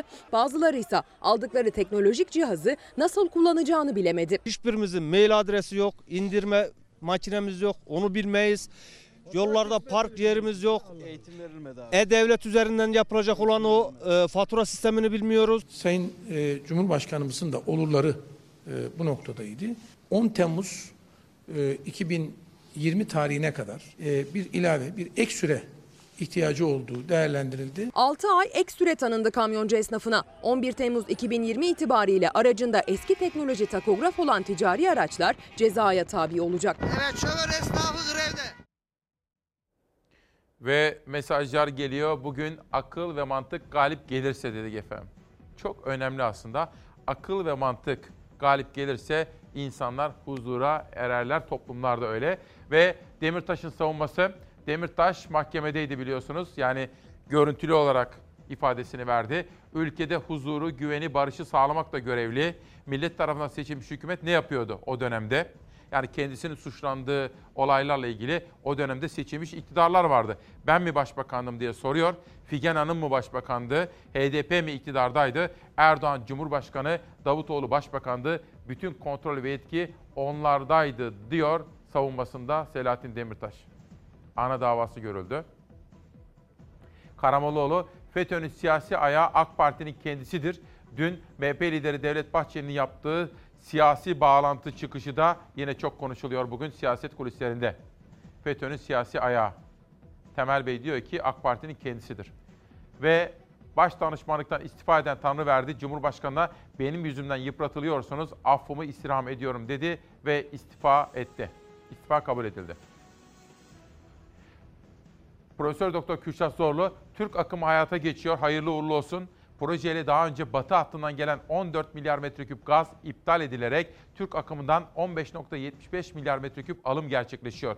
Türkiye-Rusya bağımlılığı bir derece daha artıyor. Bakın bu çok önemli. Türkiye çok aşırı biçimde Rusya'ya bağımlı hale geldi. Yani biz emperyalizmden kurtulmaya çalışıyoruz ya. Amerikan emperyalizminden, Rus emperyalizminden, Çin emperyalizminden Rusya'ya çok aşırı bağımlı hale geldik. Ancak şu var ki fiyat düşmüyor. Avrupa bizden ucuza alıyor diyor. Günün anlamlı sorusunu soruyor Zorlu. Nazım Altman mal sahibi gibi konuşmuş. Dün sizlere duyurmuştum. Çiğdem Toker de İstanbul'dan arazi alan, tarlaları alan ve aldıkları tarlalar İstanbul Boğaz geçişi güzergahında olan isimler Araplarla ilgili bir haber vermişti. İstanbul Büyükşehir Belediyesi'nin sözcüsü Murat Ongun'un Arapça olarak İstanbul Büyükşehir Belediyesi Kanal İstanbul'dan çekildi tweetine karşı Alnor TV'nin Katarlı patronu Abdullah bin Ahmet El Haşimi yine kanal etrafında arsa almaya devam edeceğiz diye yanıt verdi. Türk ekonomisini destekliyorlarmış efendim. Yaptığı açıklama bu. Valla Türk ekonomisini böyle herkes destekler. Yani birileri birilerine dese ki İstanbul'da çılgın proje yapacağız. Kanal İstanbul yapacağız. Etrafından arazi toparlarsa bu Arap olur, İsrail, Amerikalısı olur, Kanadalısı, Alman hiç fark etmez. Herkes yapar böyle ülkeyi böyle herkes de çünkü ne yapacak? Adam bir kuruşu alacak, Kanal İstanbul geçince o bir kuruş olacak 10 kuruş. Fıstık gibi. İçme suyu kaynaklarımızın doluluk oranı %49.88 seviyesine ulaştı. İstanbul'da fırtınanın etkisi azalırken yağışlı havanın etkisi gün boyu devam edecek diyor Murat Ongun'un paylaşımları. Berekettir yağsın diyoruz. İstanbul ve Türkiye susuz kalmasın. Ne dedi Sayın Cumhurbaşkanı seçimde? İstanbul'un 40-50 yıllık su sorunu çözdüm ben dedi. Meydanlarda söyledi bunu 3-4 defa. Ben çözdüm dedi. Memnun da olduk yani ne güzel geleceğiz İstanbul'un 40-50 yıllık su sorunu çözülmüş. Bundan daha büyük mutluluk olabilir mi? Şimdi bütün bunlar 2040 yıl 50 yıl su sorunu çözdüm dediği bir mesele üzerinden geldiğimizde kuraklıkla süreç başladı hatırlayın Allah'a şükür şimdi iyi gidiyor. %55'lere doğru giden bir doluluk var. Ama o dönemdeki kuraklığın ardından yine Sayın Cumhurbaşkanı bak İstanbul susuz kalacak dedi. Ama esas olan sizin doğal kaynaklarınız. Şu su meselesi bile öyle bir mesele ki gerisini konuşmaya bile gerek yok. Terko, Terkos Gölü ve İstanbul için yani özellikle e, Sazlıdere için muazzam bir depolama havzası burası. Ve tümüyle suların biriktiği en kıymetli alanlardan birisi. Bir kere Sazlıdere Barajı'nın tamamı gidiyor. Sazlıdere Barajı'nın işlevsiz kalmasını var ya aynen Atatürk Havalimanı gibi kabul edin yani. Aynen. Böyle saçma bir durum olamaz yani. Terkos Gölü'nün özellikle e, çevresindeki su toplama havzasının da devre dışı kaldığını biliyoruz e, kanalla beraber. Bakın ÇED raporu bir ayıptır, ayıptır ve ötesi ayıptır yani. Devlet Su İşleri'nin konuşacağız raporunda bakın ne diyor. Zemin etüdü ve sondajlar yapılsa da her zaman beklenmedik durumlar ortaya çıkar. Ayrıca kayalardaki çatlak ve kırıklar sondajla tespit edilemez. Bu çatlaklardan Kanal İstanbul'un tuzlu suyu Terkos'a girer ve Terkos tümüyle kaynak olmaktan çıkar. İstanbul'un büyük bölümü susuz kalır. 427 milyon metreküp su elden çıkar. 133 milyon. Kaybedilecek su kaynağının alternatifi de yakın bölgede bulunmamaktadır. Buradan Sayın Cumhurbaşkanı'nın, Cumhurbaşkanı Sayın Erdoğan'ın bence Ekrem Bey'i davet edip şöyle uzun uzun bir konuşmasında fayda var. Gel bakalım bir konuşalım. Sen de seçilmiş belediye başkanısın, ben de seçilmiş cumhurbaşkanıyım dese memleket için çok önemli olur diye düşünüyorum. Benim naçizane fikrim ve tavsiyem budur. Bülent Aydemir, benim gazeteci arkadaşım Ankara'dan, Ciner Grubun Ankara temsilcisi. Bir süre önce annem seni seviyor, dualar ediyor demişti. Rahatsız demişti. Aradık annesiyle de konuşmuştum. Annesi Diyarbakır'daydı. Biricik annemi sonsuzluğa uğurluyoruz. Yolu açık, mekanı cennet olsun. Güle güle anam diyor. Bülent Aydemir'e ve ailesine sabır diliyorum efendim. Diyarbakır'dan bir haberle devam edeceğim. Bir eğitim haberi ancak Çalar Saat'ten de fotoğraflar seçmiştim sizlere. Şimdi geçen hafta Pera İstanbul Müzikali'ne gitmiştik. Annemi de götürmüştüm. Ona da hani hem gönüllü yazarı görür hem Cüneyt Arkın'ı görür, tiyatrocuları görür diye. Orada Çağdaş Yaşamı Destekleme Derneği'nin yöneticileri de geldi yanımıza. Hem annemle sohbet ettiler hem de sizlere selamları var. 2020 yılında çağdaş yaşam için çok önemli çalışmalar yapmaya devam edeceğiz efendim. Çağdaş yaşamı destekliyoruz. Ben de bir çağdaş yaşam gönüllüsüyüm yıllardır biliyorsunuz. Ve orada işte bu küçük kızlarımız, onlar da benim hemşerim Kütahyalılarmış. Onlarla fotoğraf çektirdik. Onlar da güzel okuyorlar, iyi kitaplar okuyorlar ve tiyatroya geliyorlar. Ve Erzincanlı bir aile fakat bilin bakalım ne çıktı. Anne dedi ki ben dedi iki evlat büyüttüm. İkisi de doktor oldu ve onlar senin tavsiye ettiğin gibi hayırlı evlatlar dedi. Ama günün sürprizini baba söyledi. Bizim soyadımız ne dedi? Ne dedim? Küçükkaya dedi. Erzincan'dan Küçükkaya ailesinde saygıyla selamlıyorum efendim. Sonra annem baktım tiyatrodan o kadar etkilendi ki böyle çaktırmadan onun bir fotoğrafını çektim. Gerçekten gönül yazarı Melahat Gülses'i, Cüneyt Arkın'ı şöyle dünya gözüyle gördü annem ve hem düşündü hem güldü. Tiyatro ona iyi geldi. Bir fotoğraf daha gelsin. Onlar da İspanya'da yaşayan bir Çalarsat ailesi bizi İspanya'dan izliyorlar ve İstanbul'a gelmişler kısa bir süreliğine. Biz de yürüyüşte karşılaştık. Onlarla fotoğraflar çektirdik. Haber yolculuğunda şimdiki durağımız Diyarbakır. Bir eğitim haberi. Tamam. Sandalye kendini ayarladın mı? Tamam. Dik dik duruyoruz. Elimizle kavradık. yaz ismini. Bilgisayar gibi yapmak istedim. Olmuş mu bilmiyorum. Daha önce sadece televizyonda görmüşlerdi, okullarında gerçeği de yoktu. Ama uygulamalı eğitimin önemini biliyorlardı. Onlar da hayal ettiler, kartondan yaptılar bilgisayarlarını. Elinden geldiğince kimisi fare, mouse'u yani, kimisi ekran, kimisi klavyeyi yapıp getirdiler. Burası Diyarbakır'ın Eğil ilçesindeki Şehit Mehmet Aygün Ortaokulu. Orkun Şahin de okulun bilişim teknolojileri öğretmeni ama okulda bilişim sınıfı yok. Bilgisayarın fiziksel parçalarına yani elle tutulan, gözle görülen parçalarına ne isim veriyoruz? Bir tanesi klavye. Orkun Şahin öğrencilerine bilgisayarı öğretmeyi çok istiyordu. Okulda bilgisayar olmayınca o da bir proje geliştirdi. Üstelik teknolojiyi de kullanmadı. Çocuklara ben tahtaya e, belli başlı bilgisayarın donanım olarak parçalarını çizdim, fiziksel parçaları. Bu parçalar elle tutulan, gözle görülen parçalar tabii ki. Çocuklardan bu projeleri evde kendileri imkanlarıyla, anladıkları, yapabildikleri kadarıyla yapıp getirmelerini istedim. Öğrenciler büyük bir hevesle yaptı bilgisayarlarını. Karton ve kağıt kullandılar. Sonra sıra uygulamalı eğitime geldi. Daha önce hiçbir bilgisayara dokunmadım. Evde bunu yaparken böyle dokunmuş gibi hissettiğim güzel bir duygu içimde oldu. Evet, çok güzel. Büyük harfle yazmanın hangisi olduğunu biliyor musun? Sadece televizyonda gördüm. Sonra hocamızın bize anlattığını bunu gördüm.